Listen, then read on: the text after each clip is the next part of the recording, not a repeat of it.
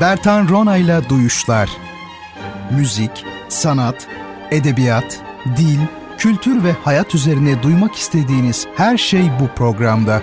Bertan Ronayla Duyuşlar her çarşamba saat 22'de Samsun'un Gerçek Radyosu'nda. Bertan Ronayla Duyuşlar başlıyor.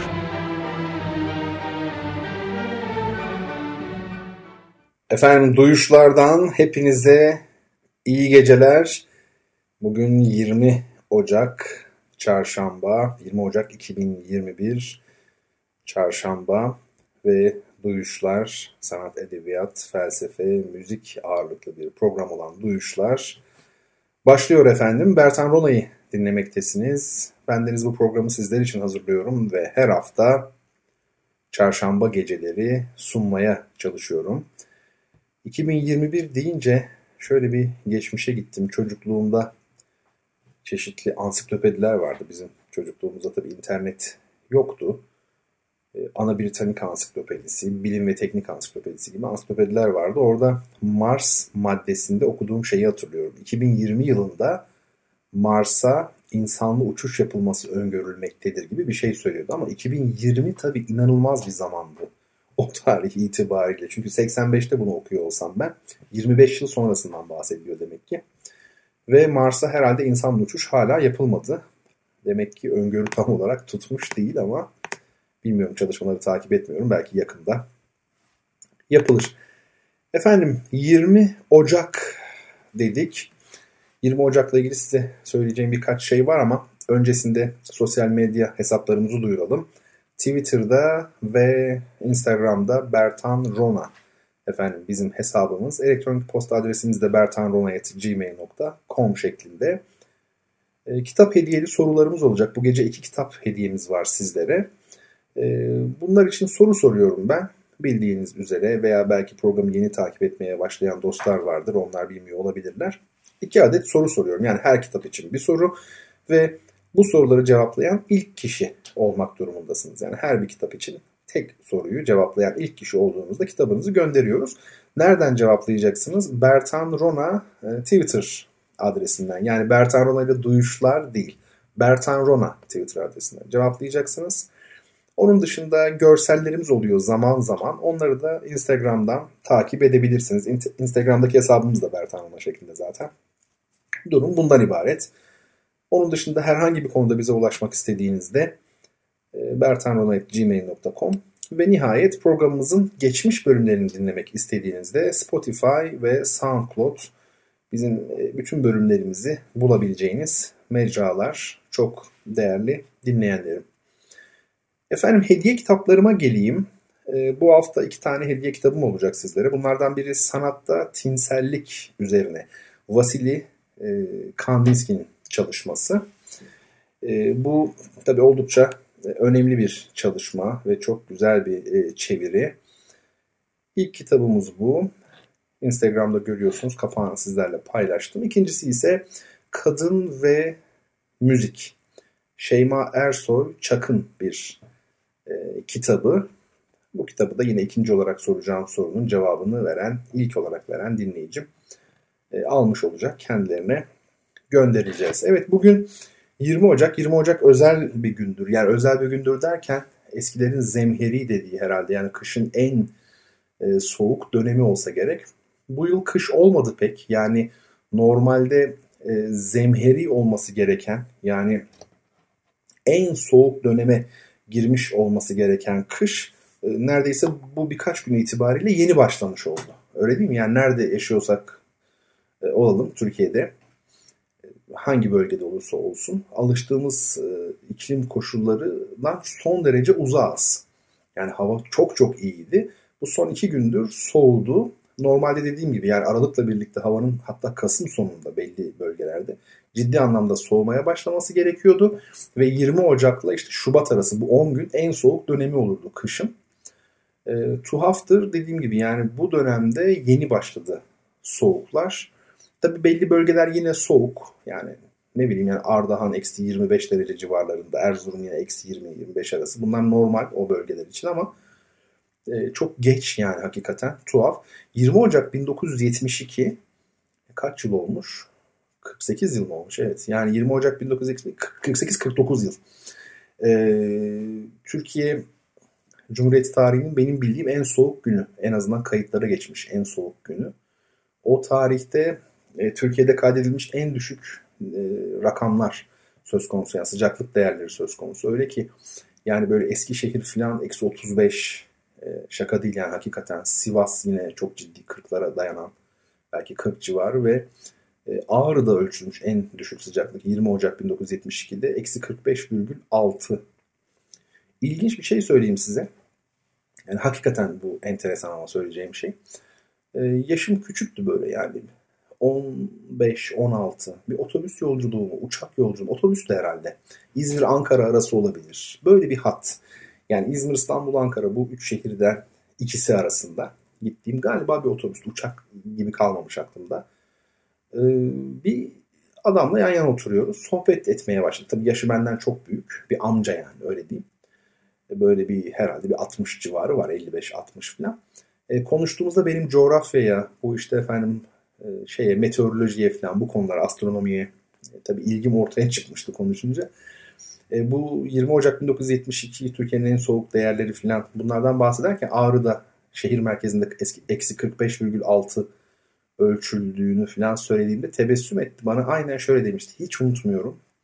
E, ben dedi karayollarından emekliyim dedi evladım dedi. Ve dedi o tarihte yani şeyde e, siz söyleyin adını 20 e, Ocak 1972'de e, ben dedi Ağrı'da görevliydim dedi.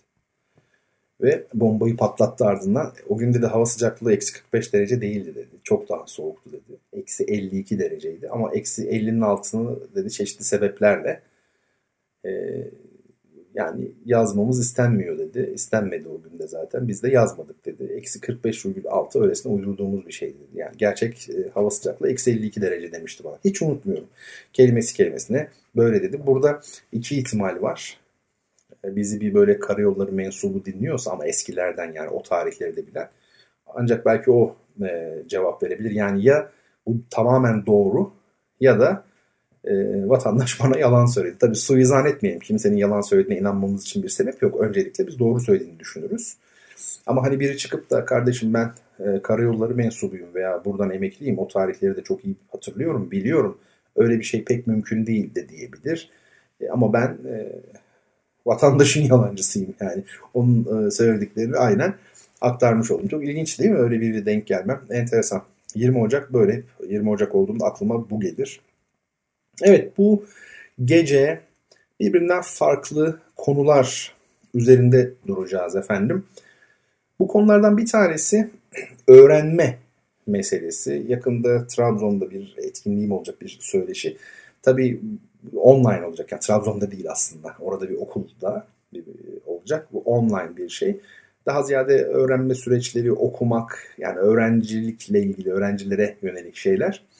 Benim en önemsediğim konular lise olsun. Yani lise hatta ortaokul bile olabilir fark etmez. İşte üniversite dahil. E, genç arkadaşlarıma e, tecrübelerimi aktarmak, yararlı olmak. Yani benim yararını gördüğüm ya da inandığım şeyleri söylemek. E, bu da öğrenmekle ilgili bir şeyler konuşacağız. E, öncesinde sizlerle de bazı şeyler paylaşsam iyi olur dedim. Ve bugün birazcık bahsedeceğim programımızın en azından ilk kısmında. Daha sonra Diğer 3 bölümde ise 3 kısımda diyelim. Bölüm deyince sanki bir sonraki hafta ve daha sonraki haftalar gibi anlaşılır diye kaygı duyuyorum. Kısım diyorum. O yüzden programın birinci kısmında. ikinci, üçüncü ve dördüncü kısımlarda da başka konulara değineceğiz.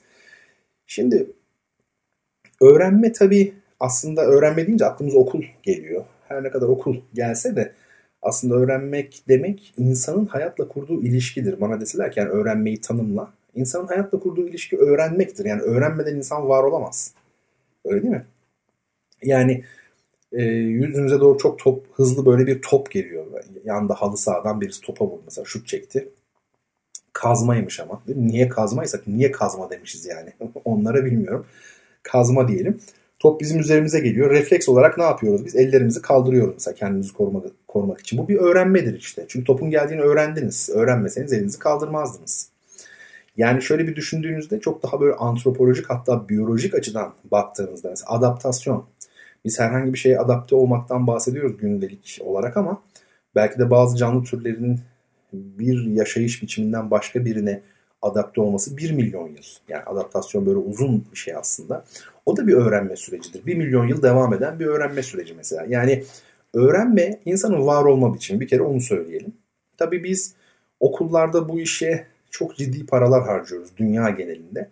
Aslında bu bir sektör. Bunu kabul edelim. Yani eğitimin bu kadar önemsenmesi, e, okuma yıllarının bu kadar uzaması, ya 30 yaşında bir insanın ancak eli ekmek tutacak hale gelmesi yani eğitim öğretim sürecini bitirmesi bana kalırsa bir sapıklık biçimi.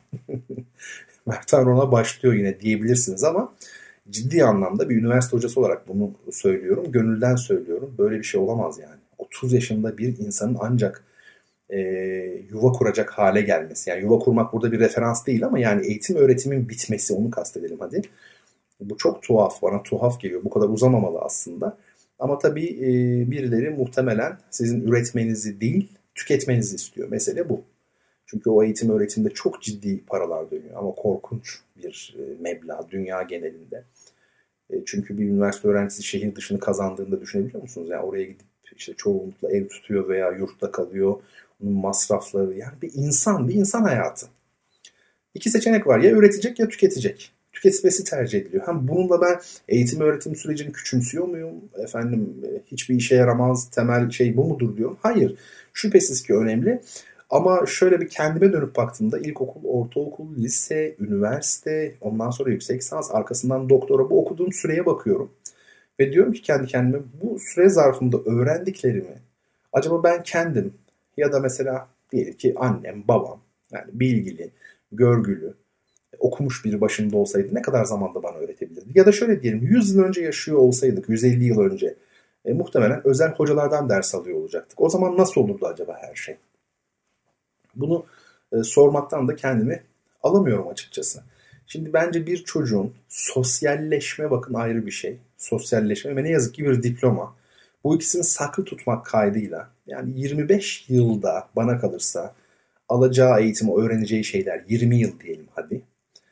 E, bana kalırsa ben 5 e, yılda hepsini öğretebilirim. Ama ne olur ben öğrettiğimde şey olmaz tabii. E, sosyalleşemez. Böyle bir şey var. Bu toplumsallık var tabii. İşte diploma alamaz vesaire vesaire bir takım şeyleri biliyoruz. E, o bakımdan yani benim mesafeli yaklaşımımın e, temel nedeni o. Şimdi çok büyük paralar harcıyoruz. Üniversitelerimiz var, hocalarımız var. Hocalar efendim şey yapıyoruz, istihdam ediyoruz. Harıl harıl çalışan, yani sadece maddi olarak düşünmeyelim. E, gece gündüz kafa patlatan öğrenciler kafa patlatma tabirini de sevmiyorum. Çünkü e, bizim insanımızda okumaya e, ve zihinsel her türlü çabaya dair bir hafifseme, bir böyle küçümseme, tepeden bakma ve alay etme gibi bir tavır var. Bu çok mide bulandırıcı bir tavır. Bu taşralı bir bilincin ürünüdür. Yani tuhaf gelir. Çünkü bu okumak sana ne kazandıracak gider. Taşralı bilinç için her şey bir şey kazandırmalıdır. Hemen o an kazandırmalıdır. Evdeki saksıları hiç anlayamaz mesela. Bunların meyvesi yok ki bunlara niye bakıyorsunlar? Dolayısıyla hani okuyan adam hocam sen bu kitapların hepsini okudun mu? Bu klasik bir sorudur mesela. Evde kitaplarınızı gördükleri zaman e, sen bu kitapların hepsini okuma, okudun mu? Çünkü çok tuhaf geldiği için soruyor aslında o soruyu. Bir taraftan haklı. O çok daha derin bir felsefi konu olur. O da çok doğal değil çünkü o kadar çok kitap okumak. Birazdan ona değinmek isterim. O ayrı. Fakat dediğim gibi yani böyle kafa patlatmak, dikkat et kitap delisi, kitap kurdu. Ya hep şeydir böyle aşağılayıcı kitap delisi. Bakın dikkat edin. Entel dantel.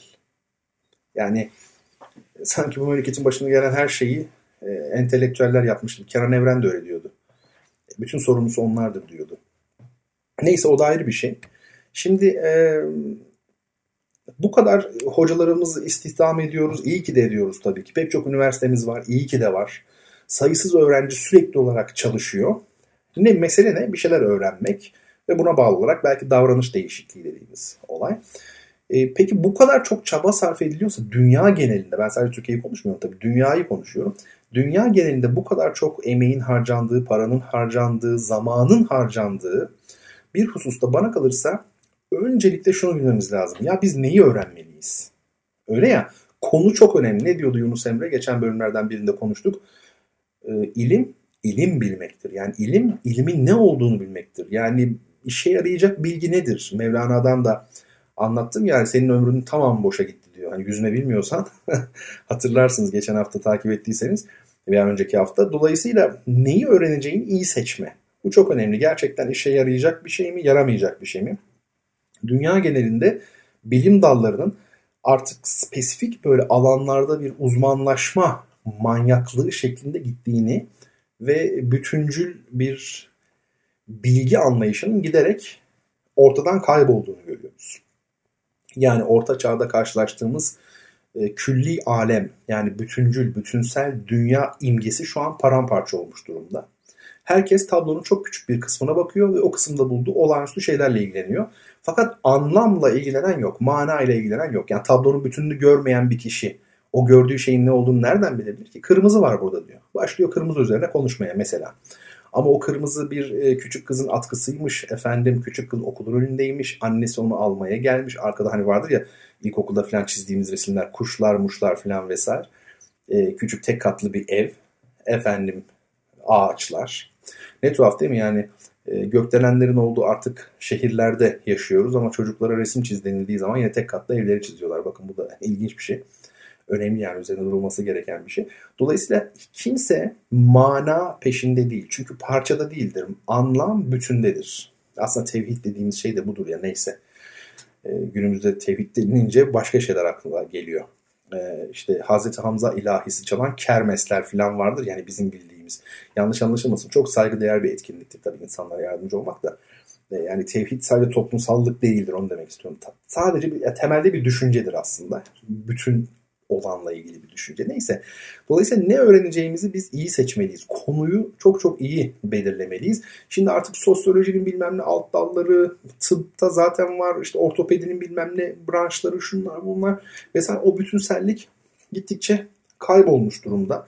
Herkes detayla ilgili konuşuyor ama bütünü gören yok. Oysa asıl mesele galiba parçaları biraz birleştirebilmek. Yani birincisi konu önemli eskiden eğitime baktığınızda işte kapitalizm tam yerleşmediği için mesela diyelim ki öğrencilere işte bir elektrik devresi yapmak, atıyorum ben bilmiyorum bu işleri de işte sigortayı bilmem ne yapmak, evde elektrik üretmek, marangozluk falan gibi şeyler öğretiliyordu. Bugün bunlar öğretilmez. Neden öğretilmez? Çünkü bunlar öğrenilirse satış azalır.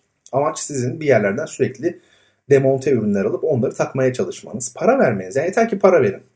Bu kadar basit. Bir gün bir üniversitedeydim. Bir işim vardı. İsim vermeyeyim üniversite olarak. İçeriye bir bina yapmışlar. Yani ne diyor biliyor musunuz üstünüzde? Ee, öğrenci yaşam merkezi diyor. İçeriye girdiğinizde bildiğiniz küçük bir alışveriş merkezi aslında. Yani sadece yeme, içme ve işte efendim başka bir takım ürünler satılıyor. Bildiğiniz küçük alışveriş merkezi. Öğrenci yaşam merkezi. Aslında açık çok açık konuşuyorlar. Yani diyorlar ki bizim ideal öğrencimiz bu. Para harcasın sadece. Bu kadar. Ee, böyle bir şey. Şimdi ben açıkçası kendime dönüp baktığımda biraz da bunu soranlar oluyor bana da o yüzden söylüyorum. Yani hocam işte siz nasıl öğreniyorsunuz? İşte bana da beni çok böyle hayranlık duyulacak biri zannediyorlar. İşte siz nasıl bu kadar e, konulara hakimsiniz? Ben çok az kitap okuyan biriyim. Onu söyleyeyim. E, çok kitap okumak bence hiç önemli bir şey değil. Çok abartılan bir erdem. Mesela bu internette falan şimdi Twitter'da görüyorum. Herkes kitabını paylaşıyor, kitaplığını paylaşıyor. Ama bunu yaparken de sanki kitaplığını paylaşmak amacında değilmiş gibi yapıyor. Bence yani belli oluyor be dostlar. Yani kitap kitaplarınızı paylaşırken hani onunla övündüğünüz belli oluyor. Hiç o şeylere girmeyin. Ya açıkça paylaşın. Ne gerek var? Madem paylaşıyorsun yani hiç evirip çevirmeyin. E, bu tabii şey hani e, bakın ben bu kadar kitabım var falan gibi bir şey. Ama çok iyi. Mü- müthiş bir şey. Çünkü e, ya Türkiye öyle bir ülke ki yani gençlerin mafyaya falan özendiği bir ülkeyiz biz kabul edelim. Hiç olmazsa o vesileyle bile olsa gençler özensinler. Vay be bu prim yapıyor demek ki buradan yürüyelim falan desinler bari. Anlatabiliyor muyum? Ama e, umarım amacına ulaşıyordur. Şimdi çok kitap okumakla ilgili konuşurken aklıma geldi. Bu çok kitap okumak bence önemli bir şey değil. Zaten çok kitap okumak çok zararlı bir şeydir. Çünkü bütün konuları birbirinize karıştırırsınız. Ha edebiyat ile ilgili birisinizdir. Edebiyat merakınız vardır. Roman üzerine roman okursunuz. Şiir kitaplarını böyle karıştıra karıştıra okursunuz. Öykü okursunuz. Bunu anlarım. Ama şimdi her alanda farklı farklı kitaplar. Bir kere sen onu okudun diyelim ki haftada bir kitap okudun ki çılgın bir hızı bu. Yılda 50 kitap yapar. Anlatabiliyor muyum? Okuyacağınız o kadar ben size söyleyeyim. Yılda 50 kitap. E, 10 yılda 500 kitap yapar. 40 yıl okuyun 2000 cilt kitap yapar. Arkadaşlar çok büyütmeye gerek yok yani. Okuyup okuyacağınız o kadar.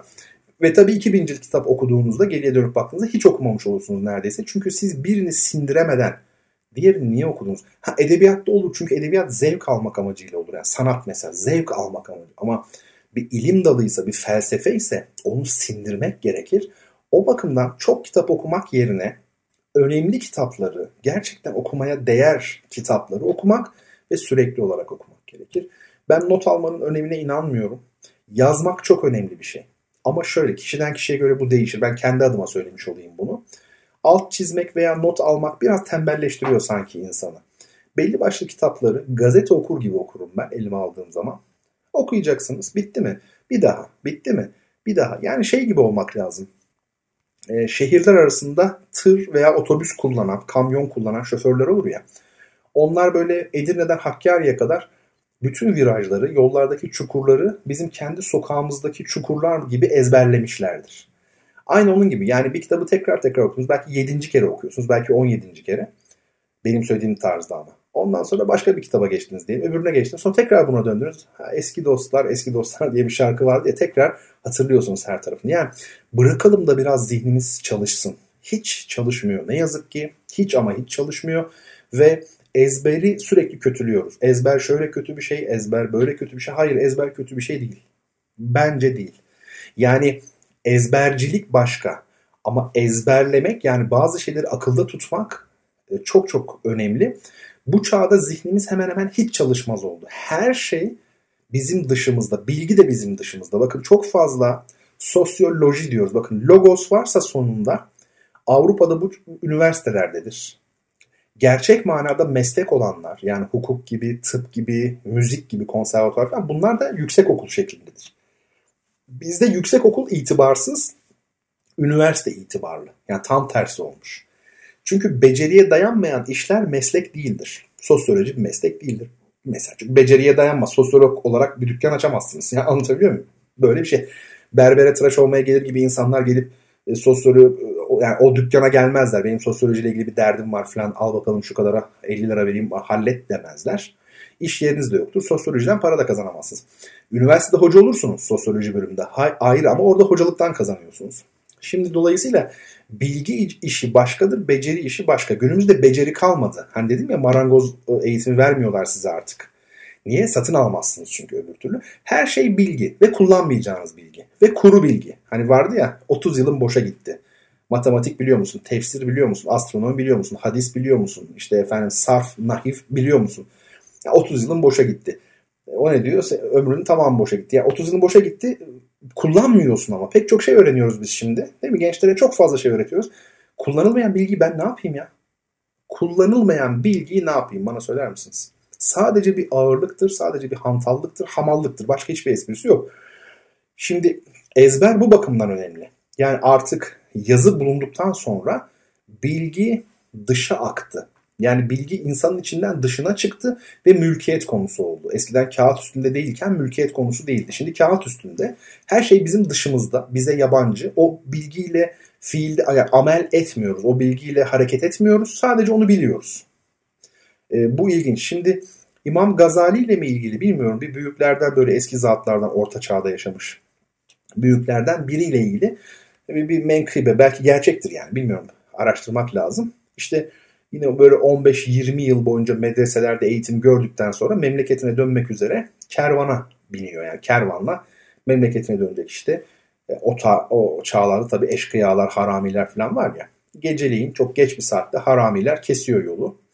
Ve herkesin işte ne şeyi varsa kıymetli işte ziynet eşyası, para ne varsa hepsini alıyorlar. Sıra Gazali ise eğer Gazali diyelim ona geliyor sıra. Bakıyorlar hiçbir şey yok. Sadece kitapları var böyle bağlamış. E, eşkıyalardan biri esas harami başına gidiyor. Diyor ki yani bu adamın diyor sadece diyor, garip garip diyor kitapları var diyor. Başka bir şey yok diyor. Getirin bakayım adamı diyor. Harami başı. E, neyse Gazali'den alıyor kitapları. Gazali diyor ki ya etmeyin eylemeyin. Ben 20 yıl diyor eğitim gördüm medreselerde okudum. Astronomi okudum, matematik okudum, tefsir okudum. Yani ben diyor bu kitaplar bak bunları yazdım ben diyor. Yani beni alırsanız diyor bunları benden alırsa ben biterim diyor ya mahvolurum. Haram başı böyle bakıyor dinliyor dinliyor. Ve çok inanılmaz bir şey söylüyor diyor ki. Yani diyor şimdi sen 20 yıl okudun. Bu kitapların hepsini diyor senden alsak o bütün okuduğun 20 yıl boşa mı gidecek diyor. Gazel de bakıyor. Evet diyor boşa gidecek falan diyor. diyor ki, ya ben de seni bir adam zannettim. Alim zannettim gerçekten. Bana diyor Allame-i Cihan dediler diyor. Sonra dönüyor adamlarına. Verin ya bunun kitaplarını verin diyor ya defol. Lüzum yok diyor kitapları da kendisinin olsun diyor. Hadi buyurun. Olaya bakar mısınız? Ve orada bir şok yaşıyor. Gazali ise Gazali kimse o alim. Ve diyor ki ya Harambaşı doğru söylüyor aslında diyor. Yani bunlar elimden alındığı zaman bu bilgiler benden gidiyorsa e, o zaman bende değilmiş demek ki bu bilgiler. Ve geri dönüyor. O ben diyor bu her şeyi daha farklı bir anlayışla çalışacağım. Ezberlemeye çalışayım. Yani ezberden ziyade aklıma yerleştireyim. Kitaplar olmasa da bileyim. Ve e, böyle hareket ediyor. Şimdi bu ünlü bir şeydir, hikayedir. Yani ezber öyle zannedildiği gibi ya ezberle ilgili çok uzun konuşabilirim de çok uzun bak. Yani ezber kalp demektir Farsçada. Azbar. Niye kalp? Ee, Kur'an'da ne diyor? Biz senin sadrını genişletmedik mi? Yani anlama organı eskiden anlama organı beyin değildi. Neydi? Göğüstü. Yani ezber meselesi de oradan geliyor. Ve burada tabii yani parçaları birleştirmek. Ben bazen mesela çok az okumuşumdur diyelim. Bir kitapta bir şey görmüşümdür. Sonra başka bir kitapta bir yıl sonra bir şey daha görmüşümdür. Ama onları birbiriyle bağlamışım. Yani ilişkilendirmişimdir. Ha bu konu bu konuyla ilgili. Ve bu şu kapsamda değerlendirilebilir. İkisi bağlanırsa şöyle bir sonuç çıkabilir. İşte bu çok önemli. E, hayat kısa, zaman çok kıymetli ve şunu yapacağız. Ne öğrenmeliyiz? Ee, öğrenmede parçaları birleştirmek çok önemlidir. Bunu ortaya koymamız gerekiyor. Ee, çok okumak değil, belli başlı eserleri sürekli okumak çok önemli. Ezberi diri tutmak, bilgilerin bizim dışımızda değil bizde olmasını sağlamak çok çok önemli. Ee, bunları ortaya koyabilmek lazım ve tabii şu da önemli.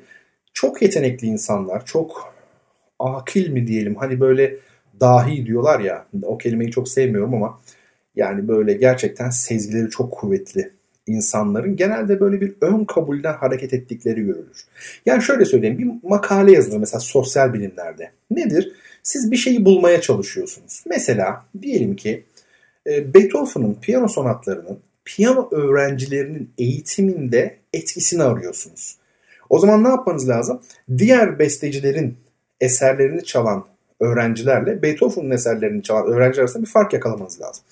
E, sosyal bilimler literatürüne hakim olanlar bilirler bu tür çalışmaların nasıl yapıldığını.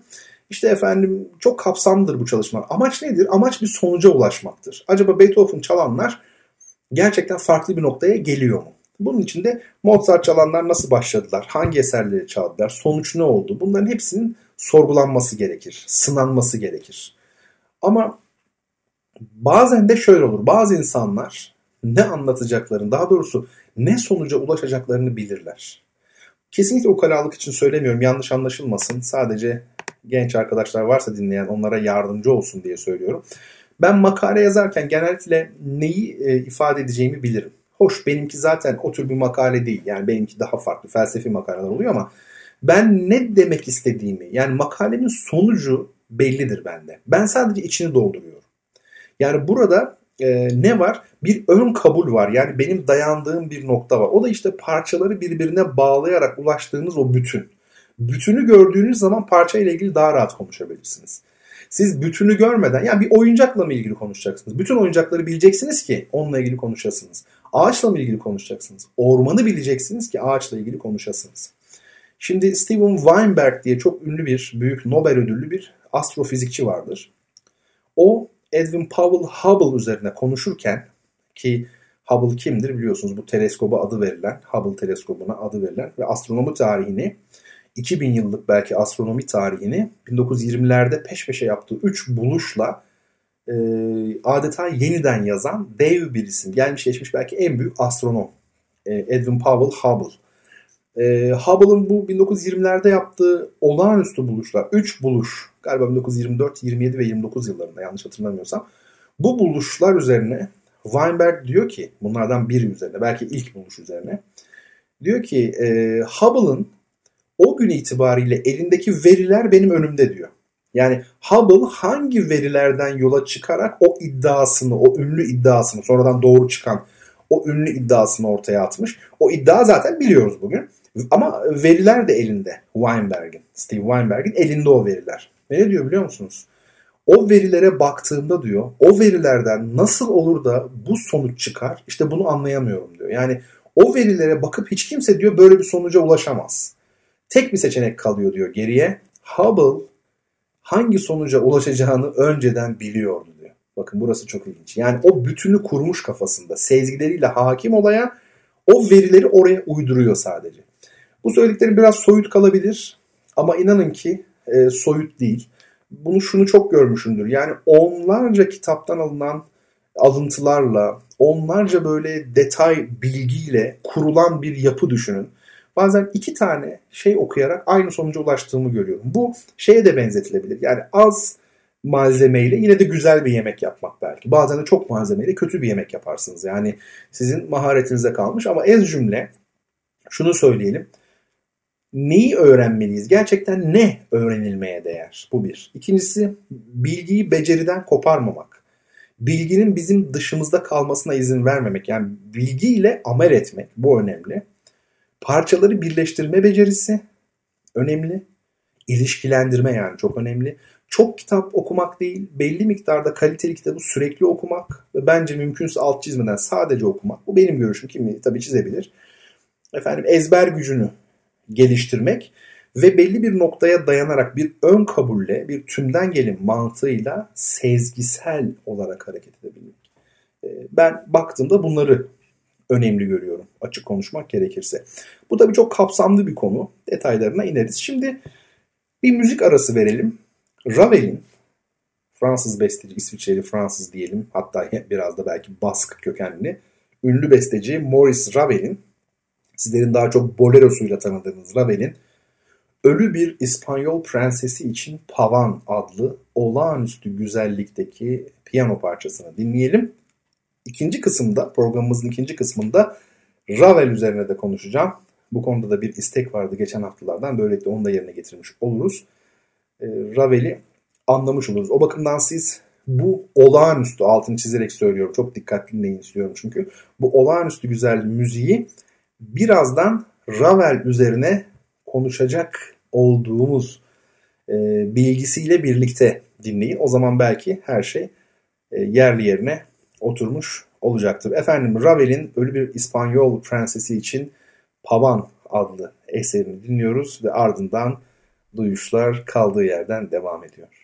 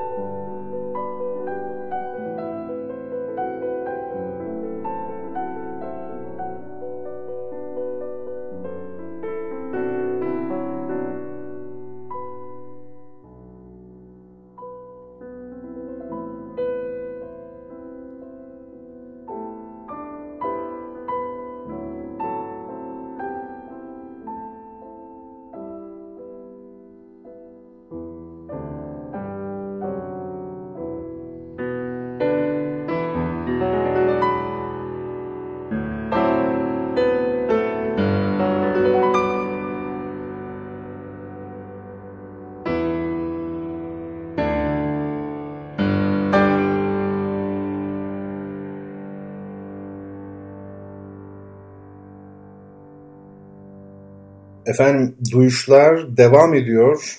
Az önce dinlemiş olduğunuz olağanüstü müziğin bestecisi Maurice Ravel ve eserin adı Ölü Bir İspanyol Prensesi için Pavan. Ravel'in belli yapıtlarının isimleri e, oldukça tuhaftır. Mesela antik menue gibi. Neden tuhaf? Çünkü menue denilen dans antik dönemde yoktu. Antik menue ya da ölü bir İspanyol prensesi için pavan. Pavan bir e, dans, bir müzik formu öyle söyleyelim. E, bir İspanyol prensesi için değil, ölü bir İspanyol prensesi için yazmış Ravel bunu. Hayal dünyası son derece geniş bir besteci Ravel. Onun bu olağanüstü kompozisyonunu çok beğendiğinizi e, tahmin ediyorum. Biz tabii orijinal versiyonunu yani solo piyano için yazılmış halini dinledik. E, yani topladığı çok büyük beğeni üzerine Ravel bu eseri daha sonra orkestralamış bildiğim kadarıyla yani Ravel'in kendisi diye hatırlıyorum ama orkestral versiyonları var bir hayli e, var etrafta. E, şimdi Ravel üzerine konuşacağımızı söylemiştim. Bu çok güzel müziğin bestecisi acaba kimdir, neyin nesidir? Ve demiştik ki belki bu bilgilerin ardından o dinlediğimiz müzik biraz daha yerine oturur sizlerin kafasında ve tekrar tekrar dinlersiniz. Böylelikle ömür boyu size arkadaşlık edecek çok güzel bir e, müzik eserine daha kavuşmuş olursunuz.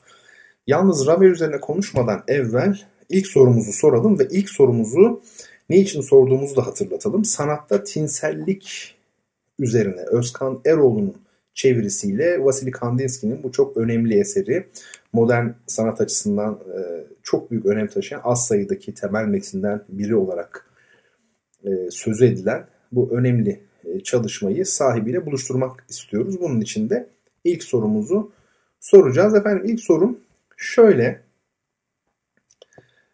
E, bana bir Türk arkeolog söyleyin.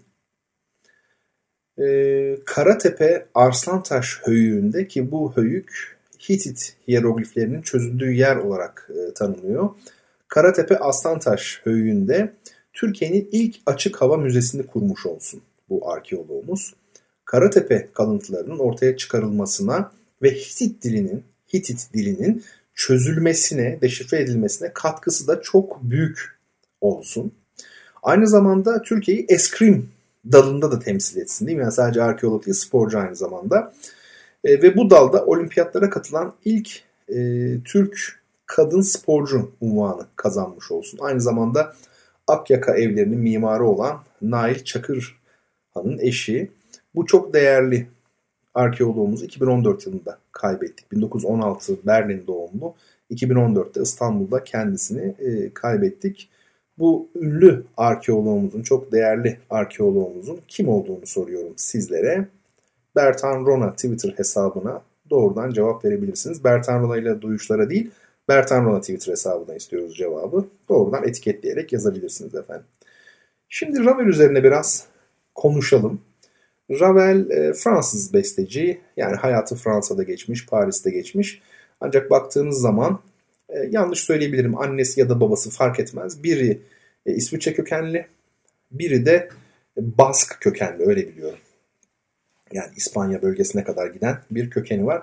E, Ravel'in zaten müziğinde İspanyol etkilerini çok ciddi anlamda görürsünüz. E, Ravel müzikte yani en en başta her şeyin başında izlenimciliğin e, temsilcisi olarak tanımlanır genellikle Debussy ile birlikte.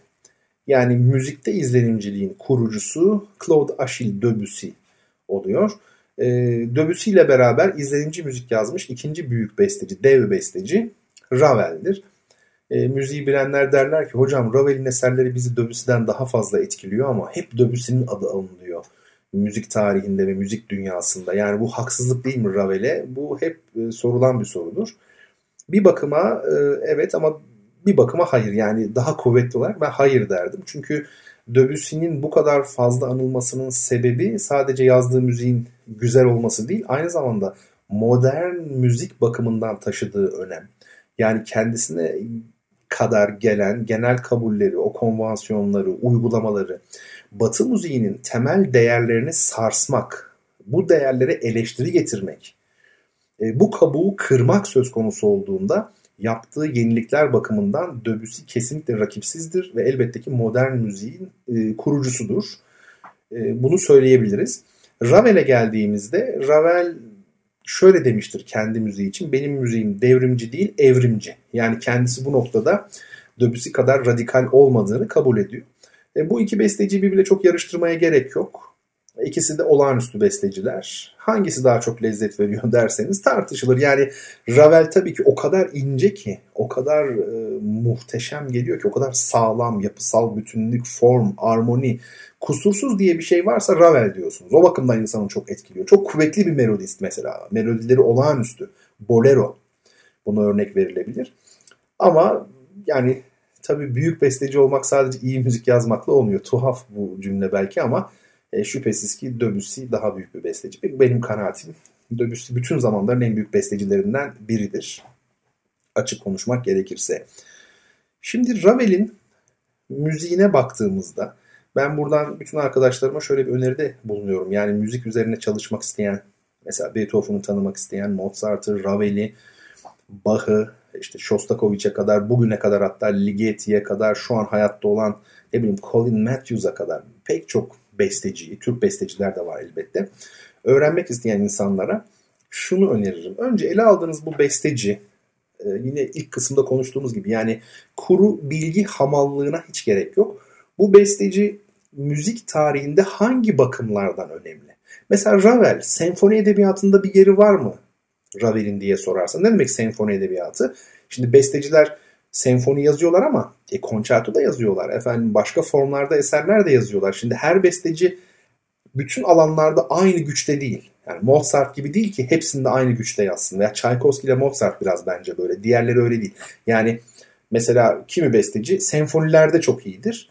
Kimi besteci daha ziyade opera yazmakta iyiydi. Dolayısıyla bu işlerin de bir edebiyatı var. Yani bir literatürü var. Birikmiş bir gelenek var. Arka arkaya eklenmiş.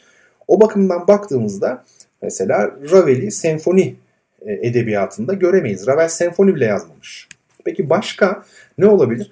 Ravel modern müzik açısından çok mu önemli? Hayır. Kendi söylüyor. Ben müziğim diyor benim devrimci değil, evrimci diyor. Yani bende yenilikler var ama evrim şeklinde yavaş yavaş diyor. Yani bir Debussy kadar, Stravinsky kadar e, keskin değil, radikal değil. E, o halde bakalım mesela piyano edebiyatı. Kimi besteci vardır çok iyi müzikler yazar ama piyano için az eser yazmıştır. Veya yazdığı eserler çok güzel olsa bile bu eserler ona piyano edebiyatında bir yer sağlamaz. Öyle değil mi? Mesela bir bakalım kim olabilir? Dimitri Shostakovich. İki tane piyano konçertosu yazdı birbirinden güzel. İki tane piyano sonatı var. Kendisi gençliğinde 1925 yılında 19 yaşındayken e, Varşova'da Chopin uluslararası piyano yarışmasında mansiyon kazanacak kadar iyi bir piyanist. 19 yaşında daha yani virtuos piyanist. Ama bakıyorsunuz e, piyano için başka eserleri de var. Ama piyano edebiyatında Shostakovich'in çok yeri yok. Ama Prokofiev dediğinizde ya da Debussy dediğinizde hemen değil mi piyano edebiyatında ciddi bir yeri. Chopin, Rachmaninov bunlar piyano edebiyatının en önemli bestecileri. Yani işte hiç piyanoda Shostakovich çalan mesela piyanist çok nadiren denk gelir. Mesela Brahms çalan, Chopin çalan değil mi? Rachmaninov çalan bunlar denk gelecektir. E, o bakımdan baktığımızda Ravel'in piyano edebiyatında yeri var mı? Evet. Kesinlikle çok ciddi bir yeri var. O zaman yakaladık. Bir, Ravel piyano edebiyatı açısından çok önemli bir besteci. Çok önemli. Çok. Yıllar evvel çok eskiden ben de artık benim de klasiklerim oluşacak. Yani Bertan Rolan anlatırken hep 25 yıl öncesinde ve İzmir Devlet Senfoni Orkestrası'nın konserlerinden örnek veriyor diyeceksiniz ama hakikaten öyle. Ee, şöyle söyleyeyim.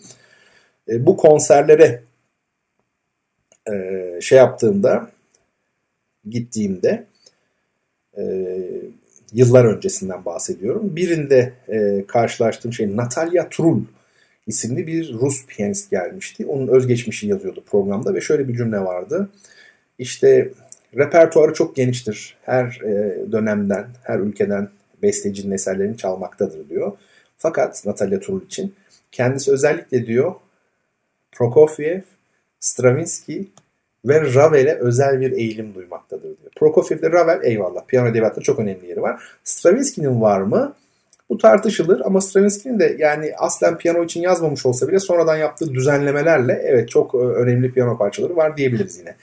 Dolayısıyla Ravel piyano edebiyatında çok ciddi yeri olan bir besteci. Özellikle onun bazı eserleri çok önemlidir. Mesela Gaspar de la gecelerin Casper'ı, Gaspar'ı, hayaleti öyle söyleyelim. Bunun mesela birinci bölümü Ondine, ikinci bölümü Logibe, üçüncü bölümü Scarbo. Scarbo bir zaten cadı. Ondine de su perisi. Buradan aslında biz Ravel'in e, müziğinin bir başka özelliğine geliyoruz. Yani bu izlenimci müzikte çok güçlü olan bir özellik. Sevgili dinleyenler, izlenimci müzik adeta edebiyatla evlidir. Yani Debussy'nin izlenimciliği kuran büyük besteci Debussy'nin eserlerinin isimlerine baktığınız zaman şöyle şeyler görürsünüz. Karda ayak izleri, Yunuslar, Tüller, efendime söyleyeyim Batık Katedral, e, Lepiska saçlı kız. Yani bir tasvir var, bir betimleme var sürekli olarak. Deniz mesela. Birinci bölümde işte sabahtan öğleye kadar deniz. Üç bölümlü orkestra eseri bu. İşte ikinci bölüm atıyorum öğleden akşama kadar deniz. Öbürü de akşamdan sabaha kadar deniz mesela. Üç bölüm ya. Hatta bununla ilgili böyle bir anekdot da anlatırlar. İlk bölüm dinlenmiş, bitmiş. ikinci bölüm, üçüncü bölüm. İki büyük besteci galiba biri Paul Duc ama artık öbürü de Saint-Saëns bu Fransızların büyük bestecileri. En çok nereyi beğendin Aziz'im demiş biri diğerine. Valla demiş saat 11.30 sularını çok sevdim demiş. Yani hep zamanla gidiyor ya sabahtan akşama kadar. Yani de hep böyle bir betimleme var. Hep sirenler, efendime söyleyeyim. Yani betimleme var. Hep edebiyatla, resimle, resim sanatıyla ki zaten izlenimcilik akımı, empresyonizm adını Monet'in bir çalışmasından yani. E, gün batımı iki nokta üst üste izlenim. Daha doğrusu izlenim iki nokta üst üste gün batımı adlı ünlü tablosundan alıyor aslında bu akım ismini. Dolayısıyla Ravel'in müziği piyano edebiyatında ciddi bir yere sahip. Bakın az önce dinledik. Ölü bir İspanyol prensesi için Pavan ne kadar alıp götüren bir müzik değil mi insanı? Tabii aynı zamanda bu biraz böyle yavaş bir parçaydı ama çok teknik olarak zor, virtuozik parçaları da var. Bir tanesi de Gaspar de la Nuit. Bunlardan bir özellikle son bölümü Scarbo gerçekten olağanüstü zordur. Aynalar mesela çok ünlü eserlerinden biridir. E, Ravel'in çok önemli eserleri var. Şimdi biz dedik ya önce piyano edebiyatında yeri var. Bu edebiyat meselesini yani müzik dışıyla göndermesi çok fazla. Yani resim, edebiyat bağlantısı var. Bunu kenarda tutalım şimdilik. İki numara Ravel'in müziği orkestrasyon edebiyatı açısından da çok önemlidir. Şimdi e, müziğin çok fazla içinde olmayan dostlar bunlar ne demek istediğimi merak etmiş olabilirler. Şöyle söyleyelim. E, şimdi orkestrasyon ayrı bir beceridir. Yani nasıl olur hocam zaten bestecinin içinde değil mi? Evet içinde ama e, artık müstakiliyet kazanmış bir alan. Yani şöyle söyleyelim. Bir besteci çok büyük besteci olabilir ama yazdığı müziği kendisi güzel orkestralamayabilir. Yani bir senfoni bestelemiştir mesela. Melodileri çok güzeldir. Armonileri çok güzeldir. Yani senfoni çok güzeldir kısacası. Ama bunu orkestra çalgılarına dağıtıyor ya yazarken. Bütün senfonik orkestra çalacak bunu. Çok çok basit anlatıyorum. Bu orkestra çalgılarına dağıtırken ki beceriye orkestrasyon diyoruz. Bu işleme orkestralama diyoruz. Orkestrasyon Allah vergisi bir şey. Orada çok renkli olmayabilir. Mesela şaşıracaksınız belki ama Ludwig van Beethoven. Beethoven'ın orkestrasyonu çok parlak değildir. Ee, ama bu onun müziğini kötü yapmaz tabii ki. Yani Beethoven'ın müziğinin aslında özelliği biraz da böyle mat oluşudur. Schumann'ın da orkestrasyonu çok parlak değildir. Ama Tchaikovsky'nin orkestrasyonu çok parlaktır. Ve yine dikkat Beethoven Tchaikovsky'den de büyük bir bestecidir. Yani Tchaikovsky de tabii müzik tarihinin en büyük 3-5 bestecisinden biri ama Beethoven'dan bahsediyoruz. Demek ki Beethoven'ın çok büyük bir melodist olmaması, çok büyük bir orkestratör olmaması, yani orkestrasyonunun çok canlı parlak olmaması onu etkilemiyor. Mozart'ın orkestrasyonu şeyden daha parlaktır. Beethoven'dan daha parlaktır. Yani bunu bunun e, Mozart'ı sevmek, Beethoven'ı sevmek falan şu bu öznel olmak, nesnel olmak gibi konularla hiçbir ilgisi yok. Bütün dinleyenler, bütün besteci olsun olmasın herkes teslim edecektir ki kulağı azıcık duyan bir insan da bilir ki elbette Mozart'ın orkestrasyonu Beethoven'inkinden parlaktır. Daha kolaydır yani Allah vergisi yani Tchaikovsky mesela muhteşem bir orkestratördür. E, şimdi bunları niye söylüyorum? Ravel orkestratör olarak rakipsiz bir isim. Yani Ravel'in orkestra edebiyatında çok ciddi bir yeri var. Hatta 20. yüzyılda Korsakov'la birlikte Ravel modern orkestrasyonun iki temel direği kabul edilir. O kadar ki mesela Mussorgsky'nin bazı eserlerin mesela Bir Sergiden Tablolar adlı ünlü piyano suite'ini, ünlü piyano kompozisyonunu Ravel 1921'de orkestralamıştır. yani düşünün Bir besteci piyano için bir eser yazıyor. Daha sonra vefat ediyor. Ravel o eseri orkestraya uyarlıyor. Yani büyük orkestra çalacak şekilde işte orkestrasyon dediğimiz şey bu. Koyuyor piyano parçasının önüne nota olarak. Onu orkestralıyor ve sanki Mussorgsky'nin kendisi yapmış gibi yani muhteşem bir orkestrasyon. Şimdi e, Ravel'i bu bakımdan da ortaya koymuş olduk. Mesela Bolero adlı ünlü bir eseri vardır. Bunu not alın bilmiyorsanız bile. Bolero. Burada baktığınızda tek sesli bir melodi var. Bu melodi 16 defa bildiğim hatırladığım kadarıyla tekrar ediyor. Yani önce tek bir enstrümanla geliyor. Sonra 2 oluyor. Sonra 3 oluyor. Sonra 4 oluyor. Şimdi hiçbir besteci böyle bir şeye cesaret edemez. Çünkü bu çok sıkıcı olacaktır. Yani aynı melodiyi 16 defa arka arkaya çalıyorsunuz. Bunun ne anlamı var? Öyle değil mi? 16 defa arka arkaya çalıyorsunuz aynı melodiyi. Üstelik tek sesli. Armoni de yok içinde. Bildiğiniz tek sesli çalıyorsunuz. Yani bu e, çok ilginç bir şey. Ama melodi o kadar güzel ki, o kadar kıvrak, o kendi İspanyol kökenleri diyorum ya işte bolero. Ve o seçtiği çalgılar öyle bir güzel bir araya geliyor ki burada bir orkestrasyon e, denemesi hatta meydan okuması var. Yani Ravel demiş oluyor ki aslında ben öyle büyük bir orkestratörüm ki, öyle büyük bir orkestralama ustasıyım ki tek sesli melodiyi 16 kere arka arkaya çalarım ve armoni de kullanmam. Tek sesli çalarım. Her defasında birer çalgı eklerim ve siz hayran olursunuz. Ravel'in en meşhur eseri Bolero'dur. Düşünebiliyor musunuz? Ha, bence Bolero bütün eserlerini e, ortaya koyduğumuzda sıralamada sonlarda yer alabilir. Belki ortalarda yer alır ama e, ne kadar önemli olduğunu, ne kadar melodik olduğunu düşünün. Bunu ancak Ravel herhalde gerçekleştirebilirdi. Ne dedik? Piyano edebiyatında yeri var, orkestrasyon edebiyatında yeri var, armoni edebiyatında da yeri var. Hiçbir besteci belki de Ravel kadar ince armoniler yazmamıştır. Yani çok iddialı bir cümle oldu bu gerçi. Hani e, bir atıyorum Wolf'e, e, Wagner'e, efendime söyleyeyim Alban Berg'e falan saygısızlık olmasın. Ama Ravel gerçekten armoni edebiyatında da yeri olan bir besteci. Bu üç özellik yani piyano, orkestrasyon ve armoni Ravel'i çok büyük yapıyor gerçekten 20. yüzyılın en büyük bestecilerinden biri. Ravel gerçek bir müzik dahisiydi. Buna hiç şüphe yok. O kadar ki yani onun e, ilk gençlik yıllarında yani konservatuarda daha belki öğrenci bile değilken hatta yeni öğrenciyken yazmış olduğu eserlerle olgun döneminde yazmış olduğu eserlere baktığımızda arada kalite farkı bulamıyoruz. Mozart gibi. Yani çocukken yazdığı eserler bile olgun dönemindeki kadar kusursuz. Bu ancak Prokofiev gibi, Mozart gibi, işte Bize gibi böyle harika çocuklarda görülen bir özellik ve hakikaten bu Ravel'de mevcut. Ravel Paris Konservatuarı mezunu. O dönemde Roma mükafatını yani Roma ödülünü kazanmak için yarışmaya giriyor. Yani öyle bir yarışma varmış o zaman. E, yarışmayı kazanan kişi 2 yıl Roma'da yaşayabiliyormuş. O genç besteci kimse yarışmayı kazanan ona burs veriliyor. Roma'daki bütün masrafları karşılanıyor ve 2 yıl boyunca Roma'da yaşıyor. Rahat bir geçimle yaşıyor hem de. Roma'da sadece işte İtalyanlarla görüşüyor, müzik şey yapıyor, beste yapıyor. İki yıl aslında çok güzel zaman geçiriyor öyle söyleyeyim. Kendini de geliştiriyor.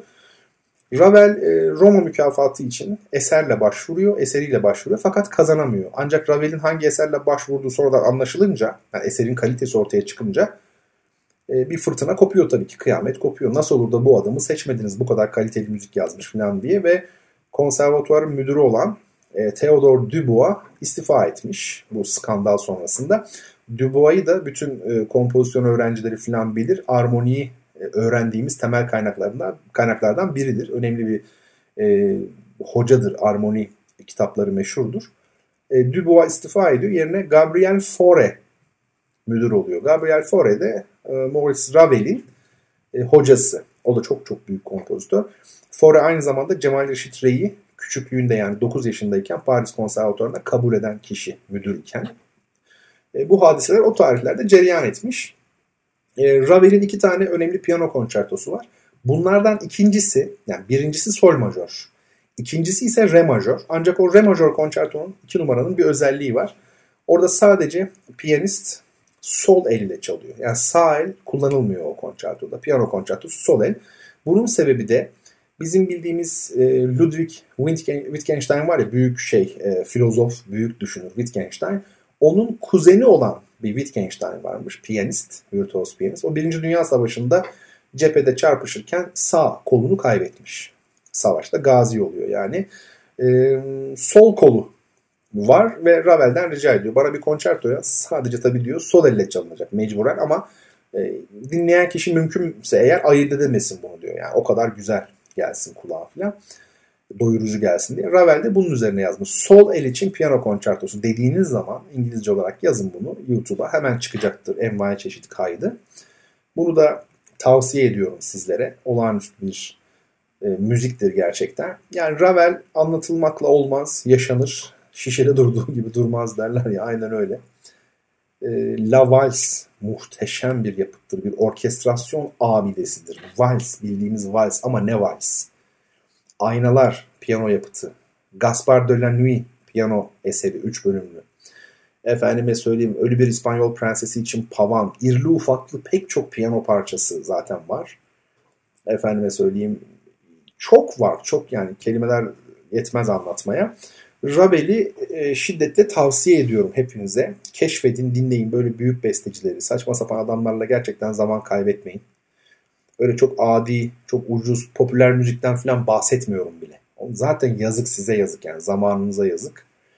Ama hani iyi olduğu zannedilen e, böyle sanatçılarla da zaman kaybetmeyin. Gerçekten iyi olanlarla biraz ilgilenmek lazım. Bunun kıstası da ne olabilir? E, elbette ki klasikleşmiş olması. Bugün Ravel dediğimiz zaman bütün müzik dünyası önünü dikliyor değil mi? Yani Ravel bu çünkü artık tartışma kapanmış. Her türlü tartışma bitmiş Ravel'le ilgili. O bir klasik olarak yerini almış. Debussy hakeza. Ha ne fark var? Debussy'nin müziği biraz daha entelektüel bir müziktir. Hafif insanı ezebilir Ravel'e göre. Ravel çok parlak, çok dışa dönük, daha kolay alımlanabilecek bir müzik. Debussy'de biraz daha belki e, felsefi, entelektüel bir background olduğunu söyleyebiliriz. Debussy'nin müziği biraz daha kapalı, anlaması biraz daha zor ama kimseyi de koşullamayayım yani sonuçta ikisi de e, empresyonizm içerisinde değerlendirilen besteciler. Evet Ravel ile ilgili 3 aşağı 5 yukarı bunları söyleyebiliriz. Bu kısmın başında programımızın bu ikinci kısmının başında sizlere bir soru sormuştum. Bu soru bizim bir arkeoloğumuzdu. Çok değerli bir arkeoloğumuz efendim Karatepe Arslantaş höyüğünde Türkiye'nin ilk açık hava müzesini kurmuş olan ve Hitit hierogliflerinin çözüldüğü yer olarak tanınıyordu bu e, aslında höyük. Burada ilk açık hava müzesini kurmuş olan Hitit dilinin çözülmesine ve Karatepe kalıntılarının ortaya çıkarılmasına çok büyük katkıları olan aynı zamanda Türkiye'yi eskrim dalında da temsil ederek olimpiyatlara katılan ilk Türk kadın sporcu unvanını kazanan 1916 Berlin doğumlu ve 2014'te İstanbul'da kaybettiğimiz Türk kadın arkeoloğumuz kimdi?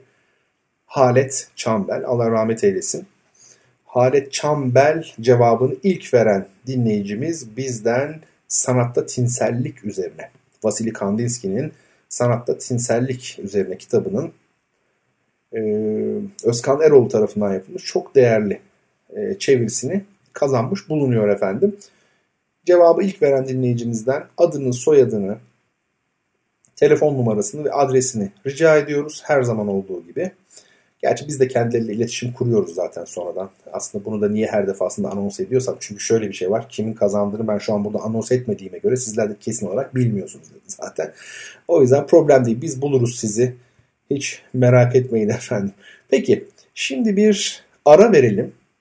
E, bu size dinleteceğim müzik çok özel. Gerçekten çok özel bir müzik.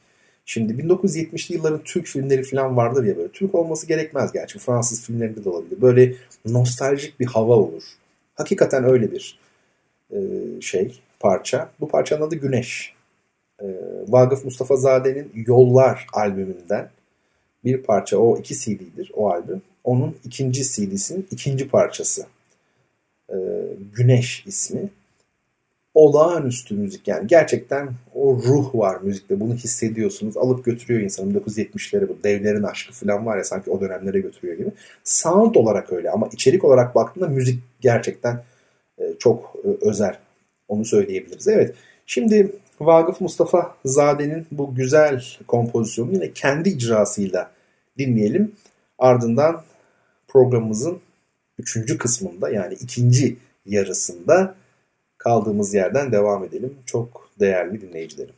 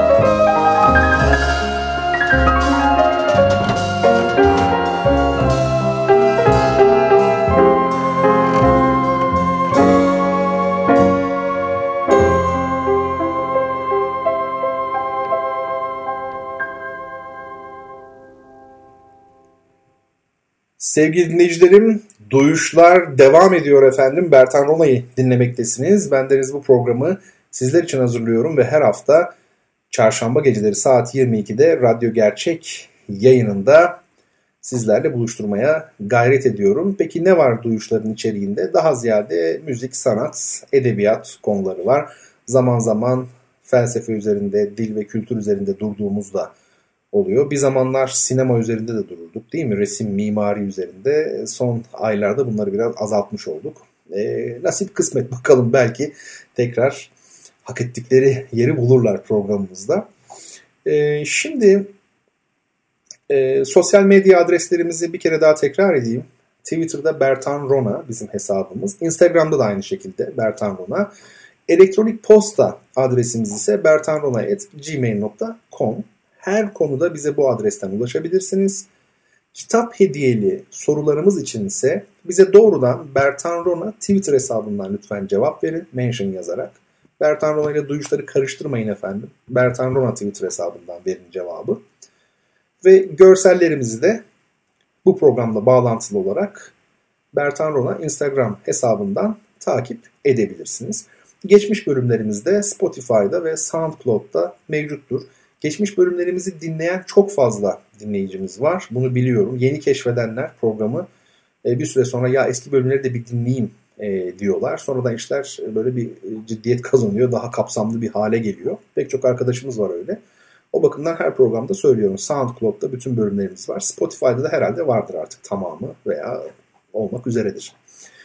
Şimdi ikinci sorumuzu da soralım. Bu hafta iki tane hediyemiz vardı. Biri sanatta tinsellik üzerine kitabıydı Vasili Kandinsky'nin. Diğeri de Şeyma Ersoy Çak Hanım'ın e, Kadın ve Müzik adlı çalışması. Şimdi onu da sahibine göndermeyi düşünüyoruz, planlıyoruz. Hedefimiz bu. E, birazdan soracağım sorunun cevabını Bertan Rona Twitter hesabına yazan ilk kişi olursanız kitabınızı efendim size gönderiyoruz. Kadın ve Müzik kitabını. Şimdi soracağım soru şöyle bir şey. Ee, bana bir İslam alimi söyleyeceksiniz. Bu kişi e, allame, çok büyük bir alim olacak ve muhaddis yani bir hadis imamı. Hadis konusunda uzmanlaşmış biri. Çok genç yaşta bildiğim kadarıyla 41-42 yaşında vefat etmiş. Önemli bir, çok önemli bir zat. E, çok ünlü bir hadis kitabı var. E, bu kitap e, e, Buhari'nin, Müslim'in sahihlerinden bildiğim kadarıyla kütüb-i siteden yani o çok ünlü artık hiç tartışılmayan hadis kitaplarından kendi yaptığı bir seçki aslında. Bu kitabın adı da bilenler belki çıkmıştır. Riyazü Salihin, Salihlerin Bahçeleri anlamında bir e, kitap. Özelliği ise hadislerle ilgili ya da yani şöyle söyleyeyim bu hadisleri sıralarken hadis ilminin teknik ayrıntılarına, detaylarına hemen hemen hiç girmemesi. Yani sanki hiç bilmeyen bir insana peygamberin sözlerini en yalın haliyle, en kolay, en rahat anlaşılacak haliyle ve on, yani okuyup da e, fiile dökecek. Yani oradaki e, nasihatları, oradaki emirleri uygulayacak şekilde belki de düşünerek e, yazmış olması. Yani Riyazu Salihin'in e, esprisi temelde bu. O bakımdan da hani e, mesela hadis okumak isteyenlere öncelikle önerilen kitaplardan biridir. Asla basit işte olduğu gibi bir izlenim oluşmasın. Sadece farklı bir anlayışla yazıldığı için çok kıymetli, 2000 civarı hadis içeren çok çok kıymetli bir e, çalışma Riyazu Salih'in. İşte ben de bu çalışmanın yazarını soruyorum. Bu ünlü alimi, genç yaşta kaybedilen ünlü alimi soruyorum. Kadın ve Müzik kitabının e, şeyi için, o kitabı alabilmek için vermeniz gereken cevap budur efendim. Bertan Onay'a yazarsanız sizlere göndeririz. Şimdi bu bölümde biraz edebiyat üzerine e, konuşalım. Bugün farklı farklı e, konulardan bahsedeceğiz demiştik. Üçüncü kısımda da konumuz edebiyat olsun. Şimdi edebiyatla ilgili her şeyden evvel şunu söylemek lazım belki de. E, edebiyat bir ruh işidir. Yani bir bilinç, bir düşünce işidir. Ama salt bilinç ve düşünce demeyelim. Öyle olsa bilim gibi olurdu. Ruhla ilgili, insan ruhuyla, insan varoluşuyla ilgili bir şeyler var edebiyatta. Diğer alanlarda pek olmayan. Değil mi? Yani insan bedeni mesela acı duyar. Ruh acı duyar mı? E, ruh acı duymaz. Ruh kaygı çeker. Ruhun, ruh kaygı duyar. O bakımdan ruhun kaygısı belki söz konusu edilebilir burada edebiyat kapsamında. Edebiyat e, tabii bir anlamda sezgi demektir. Yani şimdi edebiyattan tabii ne anladığımızı da ortaya koymamız lazım. Yani roman diyorsak roman en fazla 200 yıllık, 300 yıllık işte diyelim ki geçmişi olan bir tür. Ama şiir diyorsak öyle değil mi? Çok eski çağlardan bu yana şiir var. Ve e, şairler her zaman e, kahin olmuşlardır. Bir çeşit kahin. İşte peygamberlere rakip görülmüştür. İşte Kur'an'da diyor ya arkadaşınız şey değildir yani hasta değildir, mecnun değildir yani deli değil. Efendime söyleyeyim e, şey de değil. Yalan da söylemiyor size. Şair de değil. Ne demek burada şair de değil? Yani o dönemin şairleri bir çeşit gelecekten haber veren e, kahinler aslında e, hep söylüyorum genius dediğimiz kelimenin cinle akraba olduğunu değil mi yani? Mecnun da cinlenmiş olan yani aklı örtülmüş olan aslında örtülme köküdür ya o gizli olmak demek çünkü.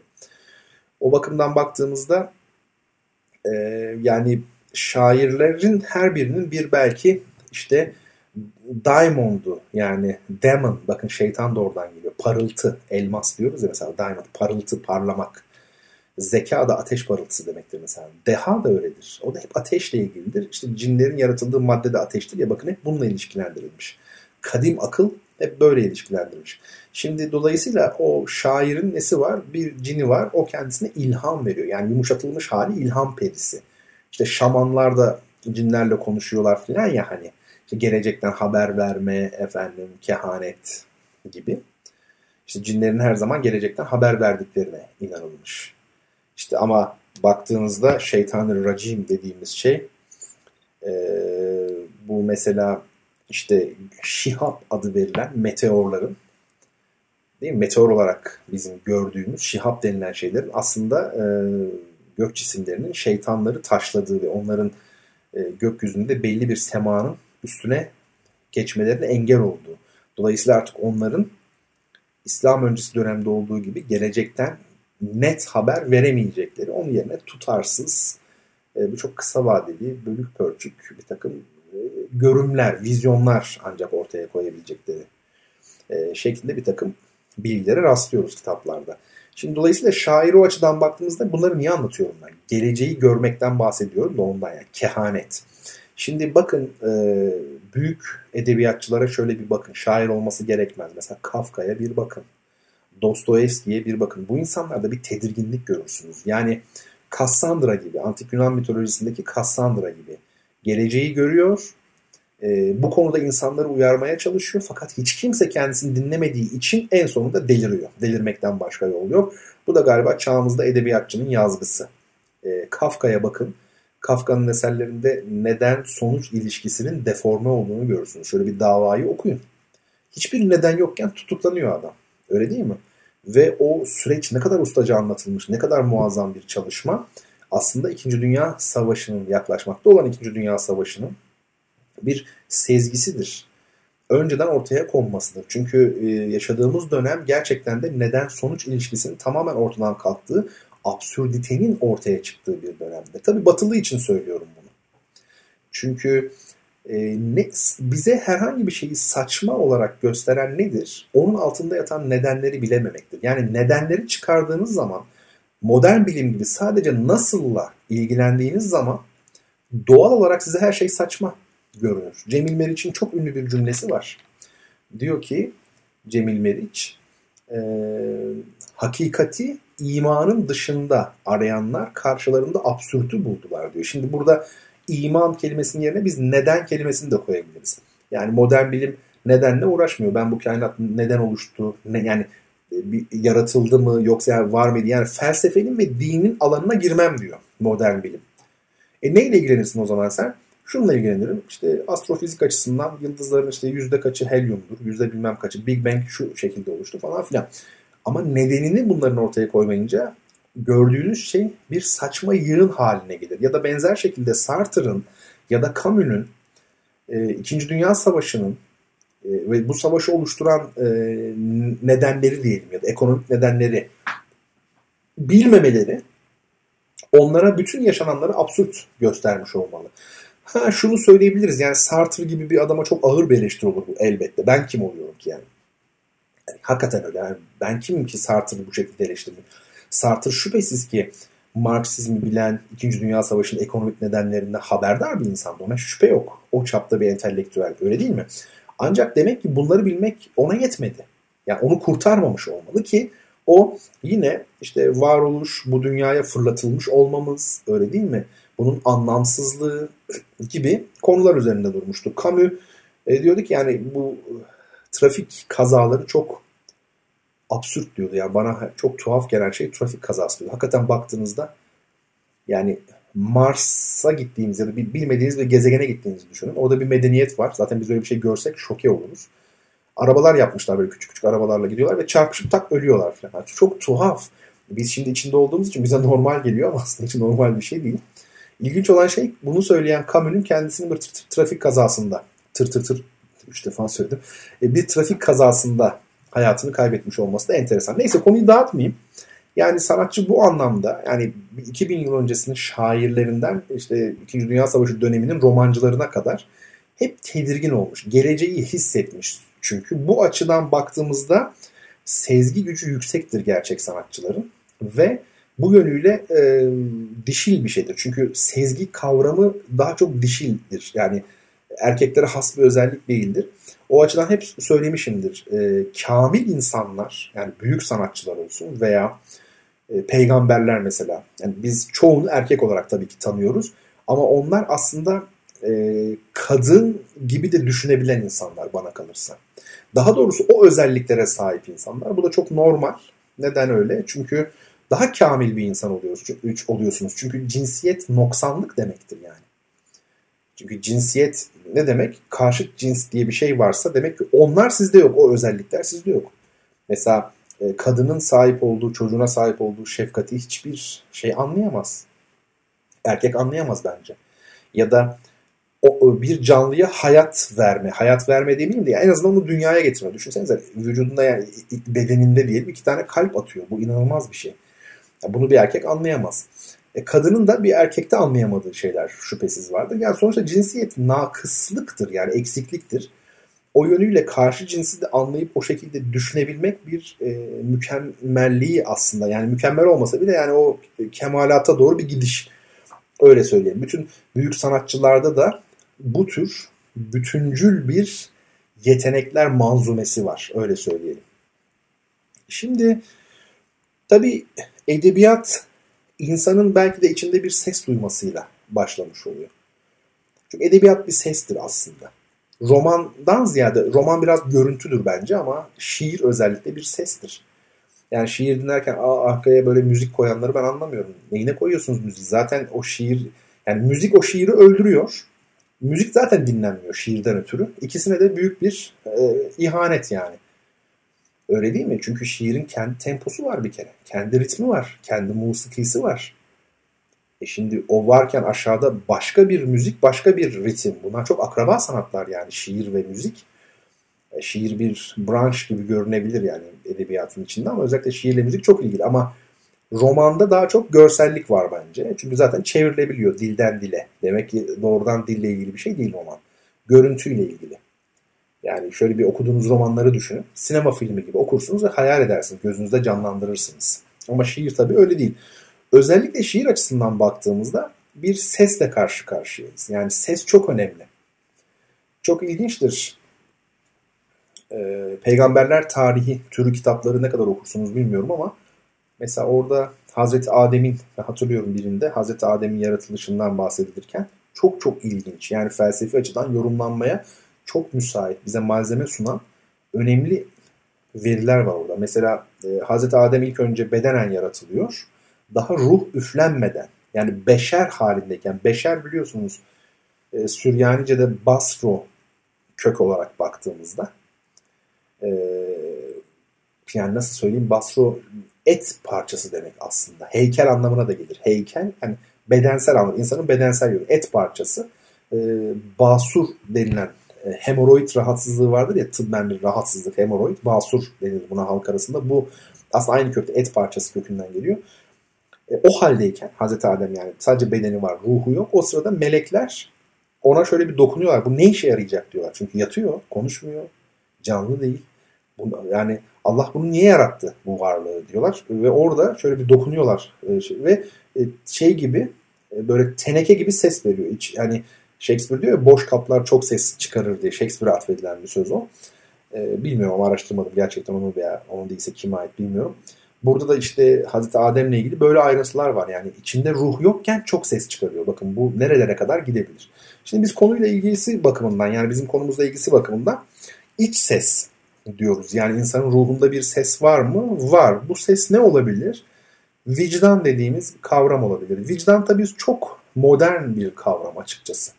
Fransız ihtilalle birlikte belki belki biraz daha geriye Rönesans'a götürülebilir ama seküler bir kavramdır vicdan dediğimiz kavram.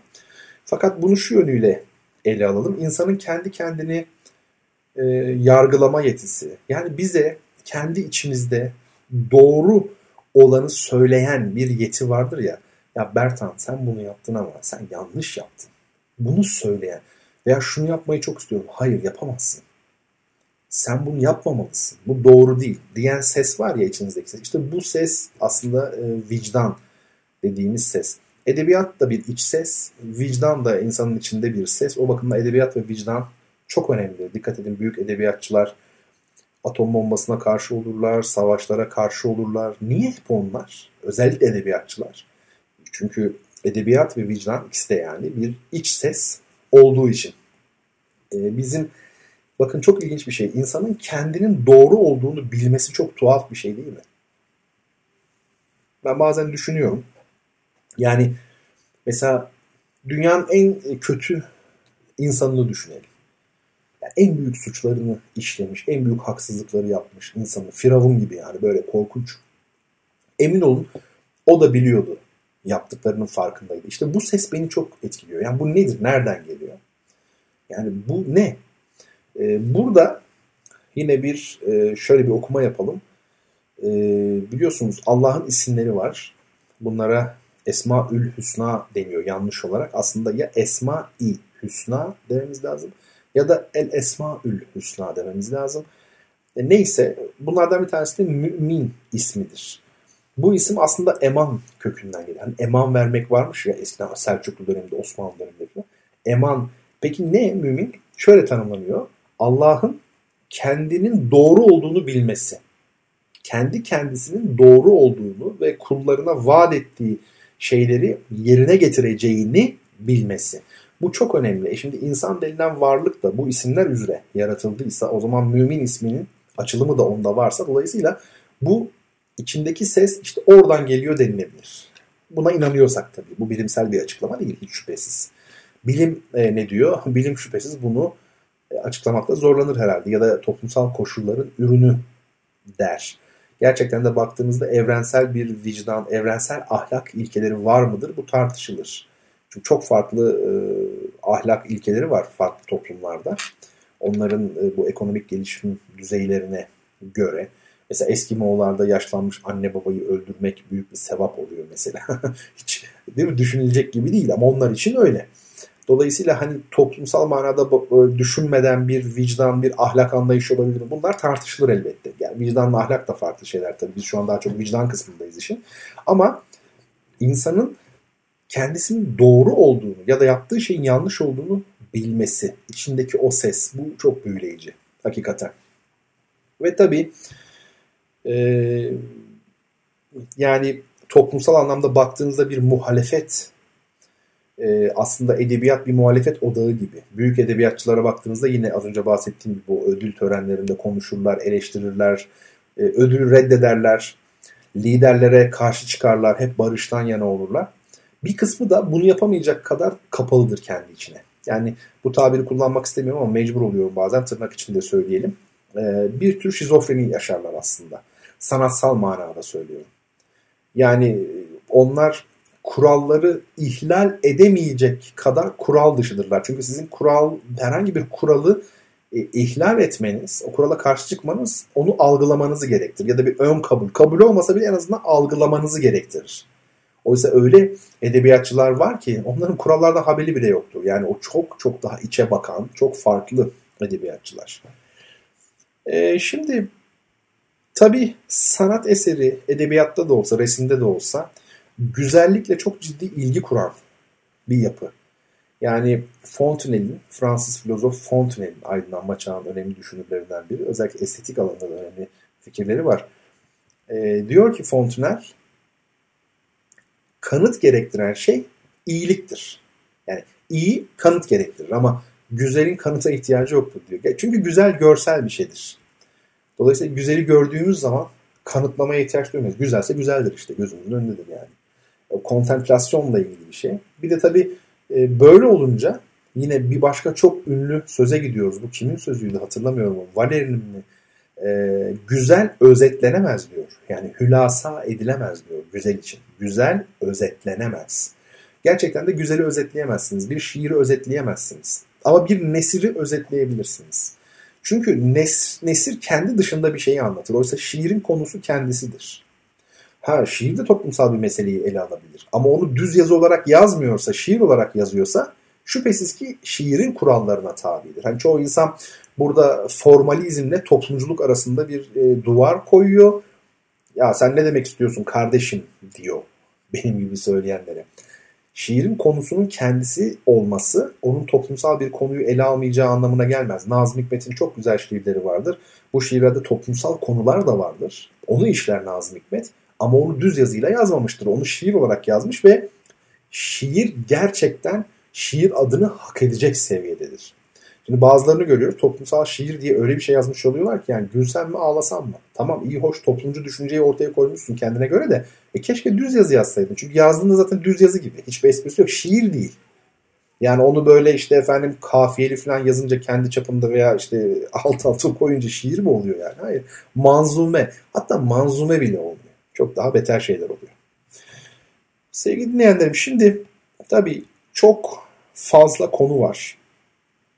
Edebiyat ve yarar mesela yarar ilkesi. Edebiyat ve öteki. Edebiyat ses, görüntü, efendim, edebiyat toplum, güzellik, deha, efendim, daha günümüze doğru mesela diyelim ki ne olabilir? İşte bu yarışmalar var ya, çeşitli yarışmalar, genç arkadaşlar katılıyor yarışmalara. Ünlü olma çabaları, işte efendim imza günleri, ödüller. Okur kısmı var bir de tabii işin. Sadece edebiyatçılar açısından, açısından bakmamak lazım. Yani okurların e, durumu var, ahlaki tavırları var, popülarite karşısındaki duruşları var. Bütün bunlar ne olduğunda haftaya devretti. Hayal kırıklığı mi? Bütün bunlar dedim ne oldu? Artık dükkanı kapatıyoruz. Yeter. Dükkanı kapatmıyorsa bir de yani programımızın son kısmına geçeceğiz. Bu kısımda efendim e, artık edebiyatla ilgili sözlerimizi şimdi toparlamış olalım. Yalnız ikinci sorumuzun cevabını vermedik. Bize kadın ve müzik kitabını Şeyma Ersoy Çakın kadın ve müzik kitabını kazandıracak olan ikinci sorumuzun cevabı neydi?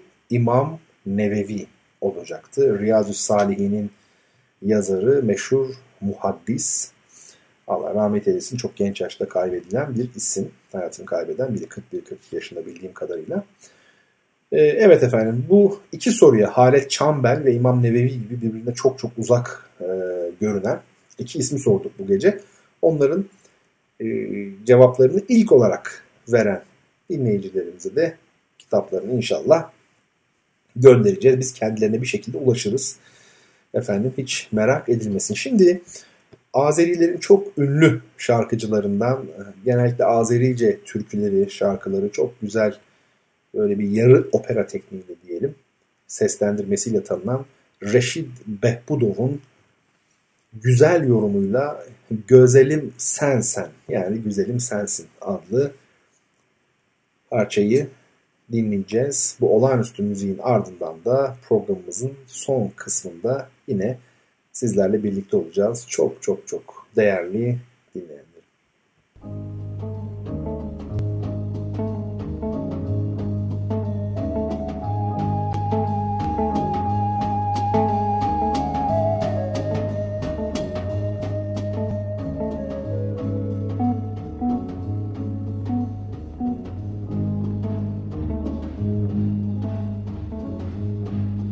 Güzelim sen sen Kalbimin tacı Gözümün nuru Derdin elacı Gözümün nuru Derdin elacı. Koca dağ başında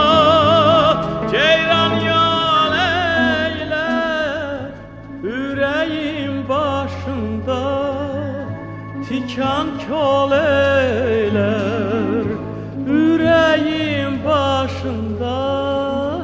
Tikan kol eyler Yaralıyam değme değme değme değme. Gönlümün budağın eğme eğme eğme. Yaralıyam değme değme değme değme. Gönlümün budağın אי מאיימ אי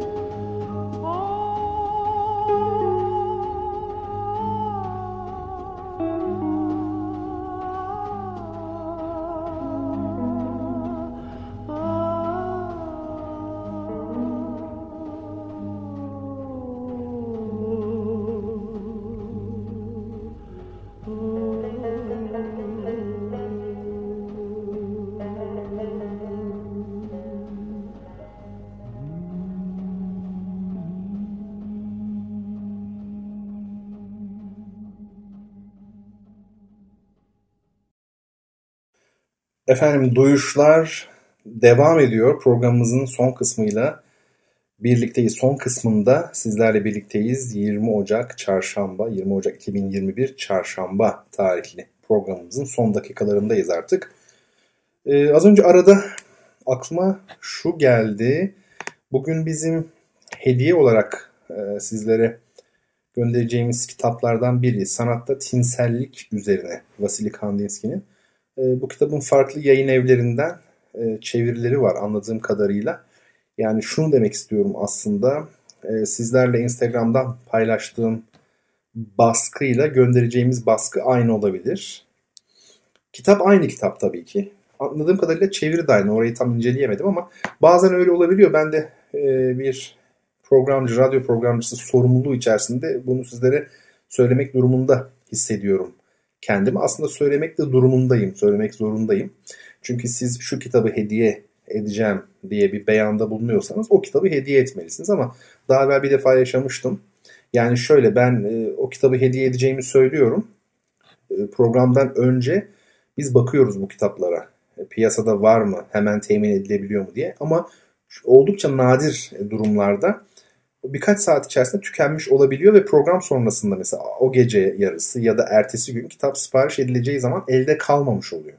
O zaman siz aynı kitabın başka yayın evinden çıkmış olanını gönderiyorsunuz. Tabii kapak tasarımı farklı oluyor o zaman.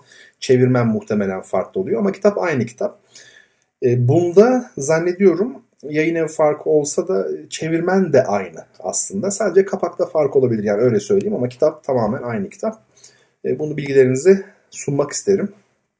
Şimdi az önceki bu e, şey konusu edebiyat konusunun yarım kalmış olması beni biraz e, rahatsız etti. Yani rahatsız etmek derken çok mutlu olmadım açıkçası bundan.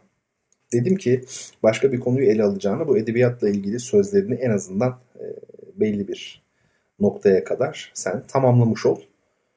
E, ondan sonra haftaya devam edersin diğer konuları anlatmak istediğin her neyse. E, o bakımdan şimdi biraz şeye devam edelim. E, edebiyatla ilgili sohbetimize. Şu ana kadar pek çok şeyden bahsettik. Neydi bunlar? Beden. Yani bedenin acı çekmesi, ruhun kaygı duyması dedik. dedik. Ee, edebiyat ve iç ses ve buna bağlı olarak belki vicdan üzerinde durduk. Daha sonra edebiyat ve muhalif tavır, muhalefet mi yoksa e, tırnak içinde şizofreni mi dedik. E, sanat eseri ve bu kapsamda edebiyat yapıtının mesela bir şiirin güzelliğinden söz ettik. Yani güzellik üzerine Fontenelle'in ve Verlaine'in söylediklerinden bahsettik. Deha, sanat, gelecek, gelecek yani kehanet ve kaygı, tedirgin olma gelecekle ilgili. Bunlardan e, söz ettik. E, daha pek çok konu var elbette. Yani sanatçı sadece tedirgin insan değildir. Yani edebiyatçı e, dar anlamıyla ama geniş manada sanatçı tabii sadece tedirgin insan değil. Aynı zamanda rahatsız bir insan. Ne demek rahatsız? Mesela gündelik dilden rahatsız olmasa neden şiir yazsın? Sonuçta şiir dediğimiz şey gündelik dilin aslında düzenlenmesi. Öyle değil mi? Ee, bir kompozisyon içerisinde mükemmel olduğunu düşündüğü ya da mükemmele yaklaştığını düşündüğü bir yapı içerisinde e, bunu dile getirme ya da o yapıyı oluşturma çabasıdır aslında şiir. Şiir de öyledir, kompozisyon da öyledir. Yani beste de öyledir, resim de öyledir. Hepsi bir kompozisyon aslında bunların. E, dolayısıyla şöyle bakın güzel bir örnek verebiliriz. E, bu galiba Malarme, Stefan Malarme'nin bir e, şey anekdotu, onunla ilgili bir anekdot. Yani o diyor ki ya, yazacağınız bütün şiirler sözlüğün içinde vardır. Yine Nurullah Ataç'la da ilgili ben galiba buna benzer bir anekdot okumuştum bir yerde. Yani genç bir şair gidiyor Nurullah Ataç'a mı Yahya Kemal'e mi artık kimeyse hani şair olmak istediğini söylüyor. O da hemen şeyinde ofisindelermiş zaten yazıhanesinde hemen e, kitaplardan bir şey kitaplıktan bir sözlük seçiyor. Türkçe sözlük. Al diyor. Ne yapacağım bunu diyor genç. Yazacağım bütün şiirler bunun içinde diyor. Gerçekten de düşünün şiiri biz kelimelerle yazıyoruz ve bütün kelimeler elbette ki o sözlüğün içerisinde var yazacağımız kelimeler. Neredeyse tamamı var. Şimdi bu tabii şuna da benziyor biraz. Tanımla anlam arasındaki farka da benziyor. Yani insanlar kainata bakabilirler. Tıpkı o modern bilim felsefesinin nedenleri dışlayan sadece nasıllarla ilgilenen yapısı vardı ya, anlayışı vardı ya, usulü yöntemi vardı ya. İnsan her tarafa bakabilir. Birbiriyle bağlantısız, birbirine bağlanmayan, ilgisiz, tekil e, veriler yığını, nesne, olay ve ilişkiler yığınıyla karşılaşabilir. Ama öte yandan, yani bunu bir tarafa koyalım, bir de bütün bunlar arasındaki ilgiyi kurmayı başarıp gerçekten içsel anlamına, bunun manasına ulaşabilir. İşte tıpkı bunun gibi Evrene baktığımızda gördüğünüz şeyler sözlüğün içerisindeki kelimeler gibi alfabetik sıraya göre konulmuş. Oysa biliyoruz ki hayat alfabetik değil öyle değil mi? Yani normalde sözlükte bir terslik var. Kainatta baktığınız zaman da çok ilgi kuramazsınız ilk başta. O kadar fazla nesne, olay ve ilişkiler var ki yani yasalar, yasalar, yasalar doğada, toplumda, bilinç düzeylerinde efendim. Ama bunlar arasında bir ilgi var ve bunu kurabildiğinizde bir mana, bir anlam ortaya koymuş, üretmiş oluyorsunuz. O bakımdan da işte şiiri yazmış oluyorsunuz. Yani onun sözlüğün içerisindeki gerçek manayı bulabilmek. E, bütün dinler, bütün felsefi ekoller aslında bunun peşinde olmuştur. E, bunu ifade edelim. Bir de konuşurken şey dedim bir ara yani şiirin anlattığı şey kendisidir dedim. E, bunun ise toplumsallığı e, çoğu kişinin zannettiği gibi dışlamadığını söyledim. Toplumsal bir konuyu da ele alabilirsiniz ama yeter ki yazdığınız şiir olsun. Yani çok basit, çok seviyesiz şeyleri sırf içinde toplumsal mesajlar var diye bize şiir olarak yutturmaya çalışmayın demek istiyorum. E, bu tabii şiirin konusunun kendisi olması şöyle bir metaforla dile getirilmiş. Ünlüdür, bilinir bayağı. Hani nesir yürümek gibidir. Yani hedefinize yürürsünüz. Yürümenin bir amacı vardır. Yani salt gezinti bile olsa onun da amacı gezmektir. E, Oysa ki şiir dans gibidir. Dansın yürümek gibi bir amacı yoktur. Yani dansın amacı kendindedir. O bakımdan şiir ve efendime söyleyeyim dans ilişkilendirilirken nesir ile de yürüme ilişkilendirilmiş oluyor. Ee, bir de tabii çok şey söylenebilir. Yani bu konular üzerine çok çok konuşulabilir bilir. Biraz da şeylerden bahsedelim. Bu işin medyatik boyutundan diyelim. Yani ünlü olma meselesi. Şimdi bakıyorsunuz genç şairlere e, çok doğaldır. Elbette ki insan gençliğinde şiir yazdığında tanınmak ister. E, bu şiirlerin okunmasını ister. Hiç kimse kendisi için yazmaz. En soyut, en avantgard, en bohem sanatçı bile sonuçta bir e, ekspresyondur bu, anlatımdır, ifadedir değil mi? Bir şey anlatıyorsunuz. E, ne anlatmak nedir? Mutlaka biri içindir.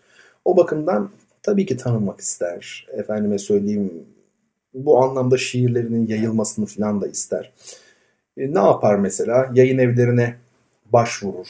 Garibim zanneder ki şiir kitapları böyle çıkıyor. Başvurarak falan çıkıyor. E, tabii hayal kırıklığına uğrar. Dergilere şiir gönderir. Zanneder ki iyi şiirler mutlaka dergilerde yayınlanır. Ayrıca yayınlansa bile bu etkinin çok büyük olacağını düşünüyorum. Ya yayınlansa ne olur zaten? Hiçbir şey olmaz da. Zanneder ki şiir göndererek e, iyi şiirse bu yayınlanır. Halbuki böyle bir durum yoktur elbette. Sadece eş dost tanıdık vardır. Bakın ben doğruları söylüyorum. E, kimse kusura bakmasın yani öyle bir e, toz pembe bir şey çizemem. Tablo çizmenin anlamı yok. Mesele ortada yani halimiz bu. Sadece eş, dost, tanıdık, ahbap çavuş ilişkisiyle kim kimi tanıyorsa o onun dergisinde, o onun yayın evinde falan boy gösterir. Hatta yarışmalar da böyledir. Çoğunlukla böyledir. Ee, önemli yarışmaları çok kıymetli jüri üyelerini tenzih ederim. Yanlış anlaşılmasın. Herkesi aynı e, torbaya koyuyor değilim ama e, genellikle baktığınızda yarışmaların da çok adil olmadığı kanaatindeyim. Ve e, artık e, bu bir sektör. Öyle bir hale gelmiş ki şöyle bir veya iki tane yarışma kazanırsınız eş dost bağlantıyla. Yani belli ailelerin imkanları, e, olanakları çok olan belli ailelerin çocuklarıysanız bu hiç zor değildir. Biraz da imge canavarı olursunuz. Böyle imge üzerine imge karalarsınız böyle saçma sapan hiçbir yere varmayan imgeler. Efendim imge canavarı deniyor öyle şairlere. 5-6 e, kitap çıkarırsınız. 5-6 kitap. Bir iki de yarışmada adınız görünsün kazanmış olarak. Bitti. Artık imza günleri. Emin olun ünlü olabilirsiniz. Hiç zor bir şey değil.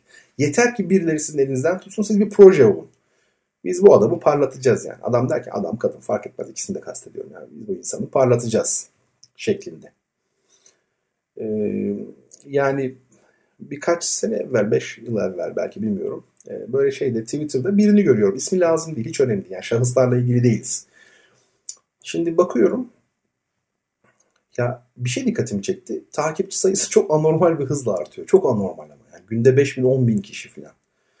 Ben garibim Bertan da ben bu işleri nereden bileyim? Yok işte efendim program işte takipçi satın alma falan gibi şeyler var. Bu bir proje işte yani proje.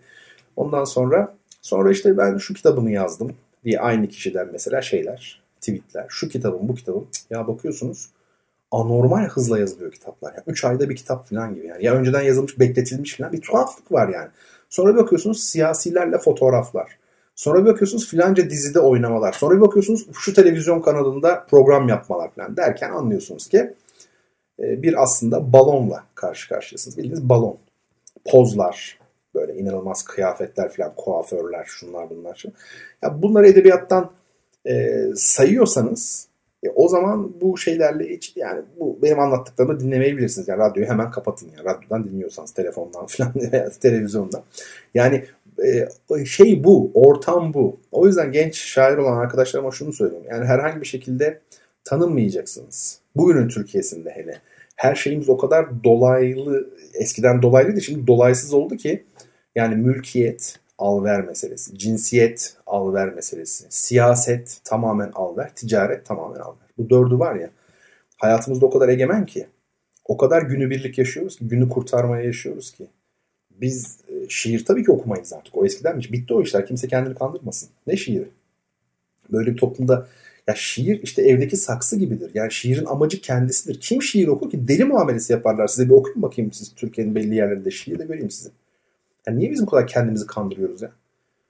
Çok açık ortada olan bir şey. Hem mücadele etmeyelim. Tabii ki güzellikleri çoğaltmaya çalışalım. Elimizden geleni yapalım ama bu e, gerçekleri e, böyle hani ne derler polyanlacılık oynayıp görmezden e, gelmekle aynı şey olmamalı. O bakımdan yani e, ortam bu. Çok e, gerçekten kötü. Ünlü olmayacaksınız sevgili arkadaşlarım. Kitabınız mümkünse yayınlanmayacak uzun bir süre. Yayınlanırsa da böyle hiç adı sana duyulmamış bir yayın evinden zar zor yayınlanacak. Parayla yayınlanacak onu da söyleyeyim. Hiç kimse sizin kitabınızı yayınlamaz. Yayıncıya da sakın kızmayın. Niye kızıyorsunuz yayıncıya? Yani e, bakkaldaki ton balığından bir farkı var mı zannediyorsunuz sizin dolaşıma girmiş olan şiirlerinizin? Hiçbir farkı yok. Şu açıdan yok. Adam bakkal mesela siz bakkal olsanız satmayacak ürünü koyar mısınız rafınıza? Satmayacak kesin biliyorsunuz. Şiir kitabı ya en büyük şairlerin kitapları satmıyor. Sizinki niye satsın? Satmayacağı çok belli baştan. Yapacaklarını ben size söyleyeyim. Ee, diyecekler ki verin şu kadar para. Yani bizim baskımızı bize bir ama garanti edin yani. Onu bir karşılayın. Ondan sonra çok az sayıda basalım size. Öyle 3000 5000 falan beklemeyin. 100 200. Çünkü nasılsa satmayacak. Yani 100 tane bile. Sizin eşiniz dostunuz birkaç kişi alacak ben size söyleyeyim. Başkalar olmayacak. Yani niye alsın? Siz alıyor musunuz? Siz kimi şiir kitabını aldınız? Adı sanı duyulmamış genç bir şairin görseniz alır mısınız? Siz bile almazsınız. Dolayısıyla satılmayacak. O da diyor ki ver bana parayı. Ben diyor kendimi amorti edip basayım. Ha ola ki mucize gerçekleşiyor diyor. Satılırsa o zaman diyor yeni baskılara giderim. Sana da diyor pay veririm diyecek. Yani %10 pay veririm diyecek. Bu %10 pay ne demektir? Kitabınız 15 lira olsa bir kitap satışından 1,5 lira. günde günde en fazla bir buçuk litrelik su alırsınız. Ben size söyleyeyim. Bunları unutun. Böyle şeyler hani dışarıdan ben bazen böyle hayaller kuran arkadaşlar görüyorum. Çok üzülüyorum. Yani onlara bunu söylemek benim görevim. Efendim mesela genç şairlerde başka bir şey böyle özgün olma çabası. Bir şekilde dikkat çekelim. Nasıl dikkat çekebiliriz? Aşırı argo veya küfürlü şiir yazmak ki benim de zamanında yazdığım hani ben gerçi yayınlanması amacıyla yazmadığım için belki biraz daha masumum ben yani yazmıştım ama yazıldıktan 7-8 yıl sonra o da böyle benim isteğimin dışında gelişen bazı süreçlerden sonra yayınlandı. Ben isteyerek değil.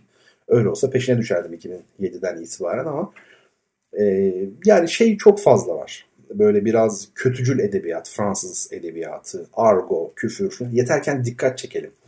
Ee, sevgili arkadaşlar küfür etmeden de iyi şey yazabilirsiniz. Küfür de olabilir ama iyi olsun yeter ki.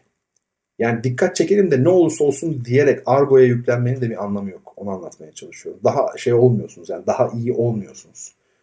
Metin Altıok okuyun bakayım. Bırakın küfür etmeyi, kötü sözler söylemeyi.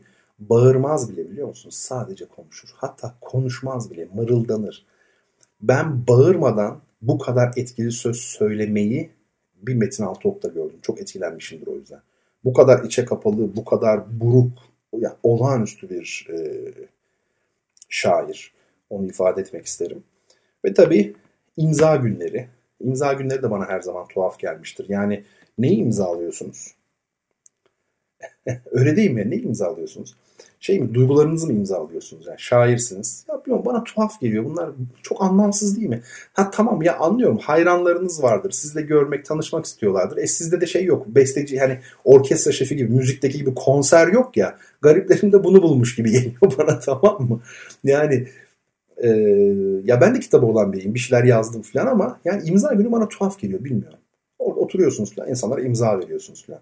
Yani şu olabilir. Tanışma, sohbet falan filan. Hadi hatıra olarak imza falan mı? Hani böyle olsa biraz hani tevil edip anlayacağım da. E bu da değil ki. Yani şey filancanın imza günü. Bakıyorsunuz o proje tipler var işte onların imza günü. Ya imza günü olsa ne olur olmasa ne olur. E, çok eleştirel biri değilim biliyorsunuz. Hiçbir zaman yani sosyal medyada kimseye eleştirdiğim pek görülmemiştir. Burada şu var. Ya bakıyorsunuz koca koca adamlar bu bahsettiğim proje gibi çıkanlar. Şimdi yayın evi kitaplarını bu kişilerin kitaplarını basan yayın evi diyor ki yazarımız diyor filanca diyor kitap fuarında diyor okurlarıyla buluştu izdiham yaşandı. Ya fotoğraflar koymuşlar ben gördüm. 13-14 yaş grubu genç kızlar. 13-14 yaş grubu arkadaşlar. Utanmadan Bunu hani hayranları falan izdiham ya artık yani ne diyeyim ben diyecek bir şey bulamıyorum ya. Bunu da hani şey yapıyorlar yayınlıyorlar falan böyle. O kişi de bunu retweetliyor falan. Çoluk çocuk toplanmış işte büyük yazarımızın şeyi ne onun adı imza günü falan. Bir kere daha söylüyorum bunlar boş işler. Edebiyat hiçbir zaman şiir, mihir, şu bu yayınlama düşüncesiyle olmaz. Bu içsel bir şeydir. Doğum yapma gibi. Bir kadının doğum zamanı geldiğinde yani o vakit geldiğinde bunu engelleyebilir misiniz? O doğum olacak mutlaka değil mi? Tabii bir şey çünkü bu. Tabiatın kodladığı bir şey. Edebiyat da böyle. Uyuyamıyorsanız onu mutlaka kendinden yani yarın ne olacağını bilmeden bu tanınır mı tanınmaz mı? Yani bunun yayınlanması ile ilgili, bilinmesi ile ilgili hiçbir şey düşünmeden yazıyorsanız yani siz ıssız bir adaya düşseniz veya size bugün bu dünyada deseler ki hiçbir şeyin yayınlanmayacak senin hayat boyu. Öğrene kadar. Yine de yazmadan duramıyorsanız siz edebiyatçısınız demektir. O da iyi edebiyatçısınız garanti edemem. Belki çok kötüsünüzdür. Yani hevesli olarak yapıyorsunuz ama sonuçta o koşullar altında bile yazmadan duramayan kişidir gerçek edebiyatçı. Ha, şansı yaver gider, bir şeyler olur, nasibi vardır, şudur budur. Tanınabilir. Kitapları da yayınlanabilir. O anca belli bir yaştan sonra olur. İnsan hakikatin peşinde olmalı.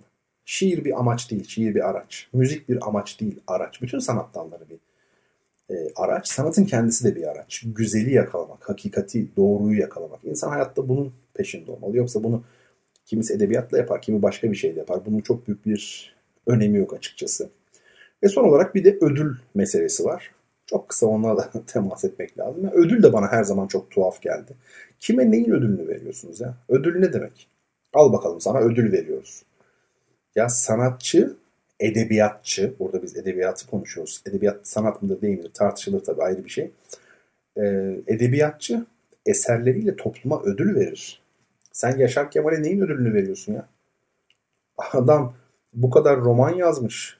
Ya Orta Direği yazmış. Ölmez Otunu yazmış. Yerdemir Gökbakır'ı yazmış. İnce Mehmet'i yazmış. Yılanı Öldürseleri yazmış. Höyük'teki nar ağacını yazmış. Ağrı Dağı efsanesini yazmış. Daha saymayayım Demirciler Çarşısı cinayetini yazmış. Yani boyunca kitabı var adamın. Bu kadar olağanüstü eserler. Ben Yerdemir Gökbakır'ı okurken 450 sayfa o kitap. 225. sayfasında bıraktım ya tam ortasındaydım. Tam. Kıyamadım ya. Hayatımda ilk defa bir kitaba kıyamadım okumaya. Bu kitap bitmemeli dedim ya. Ben bu zevki yani daha sonraya rezerve etmeliyim. İstediğim zaman bu zevki alabilmeliyim yani. Falan. Kıyamadım ve bıraktım. E şimdi böyle eserler yazmış bir adam hediye ödül veriyorsun. Yani sen kimsin? Hangi sıfatla veriyorsun? Yani şeyi kastediyor. Toplum olarak da versen. Yani ben devleti kastetmiyorum. Sakın öyle düşünülmesin. Yani tek boyutlu bir algılama olur. Hangi kurum, hangi kuruluş? Ben ödülün kendisinden rahatsızım. Yani ödül. Banka da verse, bilmem ne özel kuruluş da verse. E, ödül bana biraz tuhaf geliyor. Tam tersi çünkü edebiyatçı aslında eserleriyle ödül veren kişi. Ee, bu Düşüncelerim yadırganabilir. Tabii herkes birbiriyle aynı düşünmek zorunda değil. Bir de şunu unutmayalım. Ben bunların karşıtını da anlatırım size. Onlar da doğrudur. Yazmıştım ama bu ne kadar anlaşıldı bilmiyorum. Yani bir görüşün karşıtının da doğru olması o görüşün doğru olmadığını göstermez. Şimdi mesela ödüllerle ilgili böyle konuştuk ama tam zıt düşünceyi de ortaya koyabiliriz. Nedir o düşünce? Efendim ya ödüllerin hiç mi yararı yok? Var genç arkadaşlar için çok yararlı yönleri var. Teşvik edici, tanınmalarını sağlayıcı, belki 3-5 maddi bir şey çok az ama yani dolayısıyla ödüllerin böyle işlevleri var. Ben bunlara hayır demiyorum. Nobel mesela çok kurumsal, çok eleştirilecek şey olmasına rağmen var. Ama genel manada ben felsefi bir düzlemden konuşuyorum. Yani bugünkü dünyada olup bitenlerle çok ilgili olmayan bir boyutta baktığınızda yani ideal olan üzerinden konuştuğunuzda bir edebiyatçı bana kalırsa eserleriyle ödül verir. Yani en büyük ödülü biz onlardan alıyoruz zaten. Onlar eserleriyle bize veriyor. Biz ona ödül veriyormuşuz. Oldu bari. Yani saçma sapan bir şey. Böyle yani bu konular uzar tabii daha ama aklımda kalanları yani programımızın son kısmında aslında başka konulara değinecektim ama şu edebiyat meselesini bir tamamlayayım dedim. Ee, böylelikle en azından belli bir e, seviyede tamamlanmış oldu artık öyle söyleyeyim size. Ve şimdi artık güzel bir, çok güzel bir müzikle veda etme vakti geldi. Zaman dememek lazım yani. Zamanı geldi dedim ya doğum yapan kadın yapacak ama zamanı geldi. Vakti geldi. Vakit an gibidir. Tek bir noktaya işaret eder. Mesela işte namazın namaz vakti, ezan vakti, vakit. Tek bir vakit. Bir dakika, bir saniye gibi. Ondan sonra ama yine de çok iddialı konuşmamak lazım. Mesela daha evvel de söylemiştim bu işte namaz vakitleri diyor. Namazın saati olmaz, vakti olur diye çok böyle hani bilmiş bilmiş konuşanlar oluyor ya. Tamam doğru vakti olur. O anlamda işte az önce benim söylediğim şey bu. Hani saat, zaman bunlar genel kavramlar ama saat kelimesinin bugün olmasa da bir 30 yıl önce, 40 yıl öncesinde an yani lahza manası da vardı. Ecel saati geldi diyor adam. Ecel saati yani 3'te mi geldi, 4'te mi geldi onu anlatmıyor. Ecel saati. O saat adama yapıştırdığım tokatı diyor. Mesela eski Türk filmlerinde veya romanlarda vardır. O saat, o an işte ecel anı vak vakit demek ki saat kelimesinin böyle bir anlamı da varmış bir zamanlar. Şimdi onlar biraz artık dilden düştü. O ayrı konu. Yani o açıdan bakıldığında evet doğru zaman daha geniş bir dilimdir. Vakit daha böyle noktasal oluyor. Ama eskiden saat de o anlamda kullanılmış. Bunu da bilmek lazım. Evet şimdi son parçamızı anonse etme vakti geldi. Vakit dedik. Ee, the Song of the Night yani gece şarkısı herhalde değil mi? Gecenin şarkısı. Bu e, operadaki hayalet var ya The Phantom of the Opera. Lloyd Webber'in e, ünlü müzikali. 1986 tarihli müzikali. Ondan çok ünlü bir e, parçadır. İstedim ki böyle çok dışa dönük, biraz neşeli, biraz insanın böyle tebessüm ettiren insanın içine yani ne bileyim mutlu hissettiren kendini tanımlayamadım. İşte öyle bir müzik olsun. Finallerde zaten genellikle iyi ayrılalım istiyorum. Sanki bir evlilik gibi değil mi? Her radyo programı karı koca olarak sonunda iyi ayrılalım. Kötü ayrılmayalım. Bak gel kod iki medeni insan gibi. Öyle oluyor. Son parçalar genelde böyle neşeli falan oluyor ya. Hızlı tempolu. Ee, efendim durum bu. Yani bir şey yok. İşte haftaya tekrar birlikte olacağız. Allah sağlık e, ve sıhhat verirse elbette. Çok değerli dinleyenlerim bu haftalık da duyuşların sonuna gelmiş olduk. Böylelikle sizlerle birlikte olduğum için çok çok mutlu oldum. Her ne kadar sizleri karşımda göremiyor olsam da hakikaten dinlediğinizi hissediyorum. Enerjilerinizi alıyorum oradan. Umarım e, bir aksilik olmaz da önümüzdeki haftalarda, aylarda hatta yıllarda programımıza, sohbetimize her zaman devam ederiz. Haftaya 27 Ocak 2001 Çarşamba günü daha doğrusu o günün gecesi saat 22'de duyuşlarda yine sizlerle birlikte olabilmeyi ümit ediyorum. Hepsi bu. Efendim görüşmek dileğiyle esen kalın.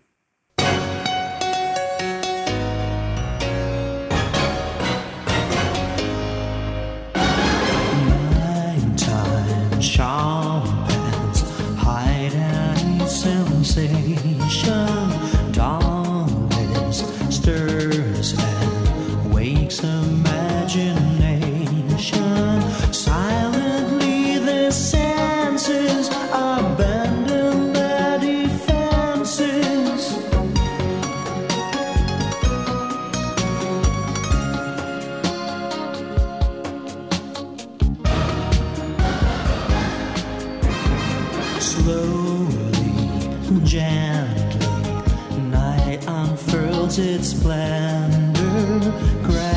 splitting sands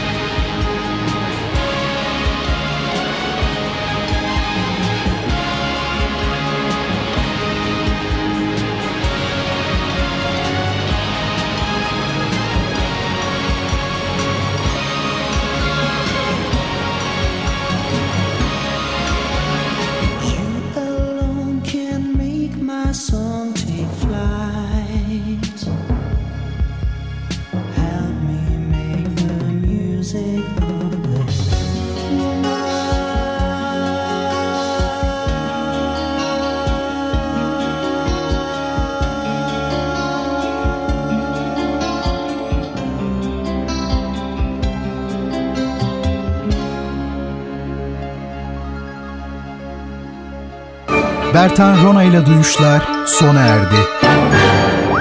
Bu program hakkındaki düşüncelerinizi dinleyen et radyogercek.com adresine mail atarak bize ulaştırabilirsiniz. Dinlemiş olduğunuz programda ürün yerleştirme yapılmıştır.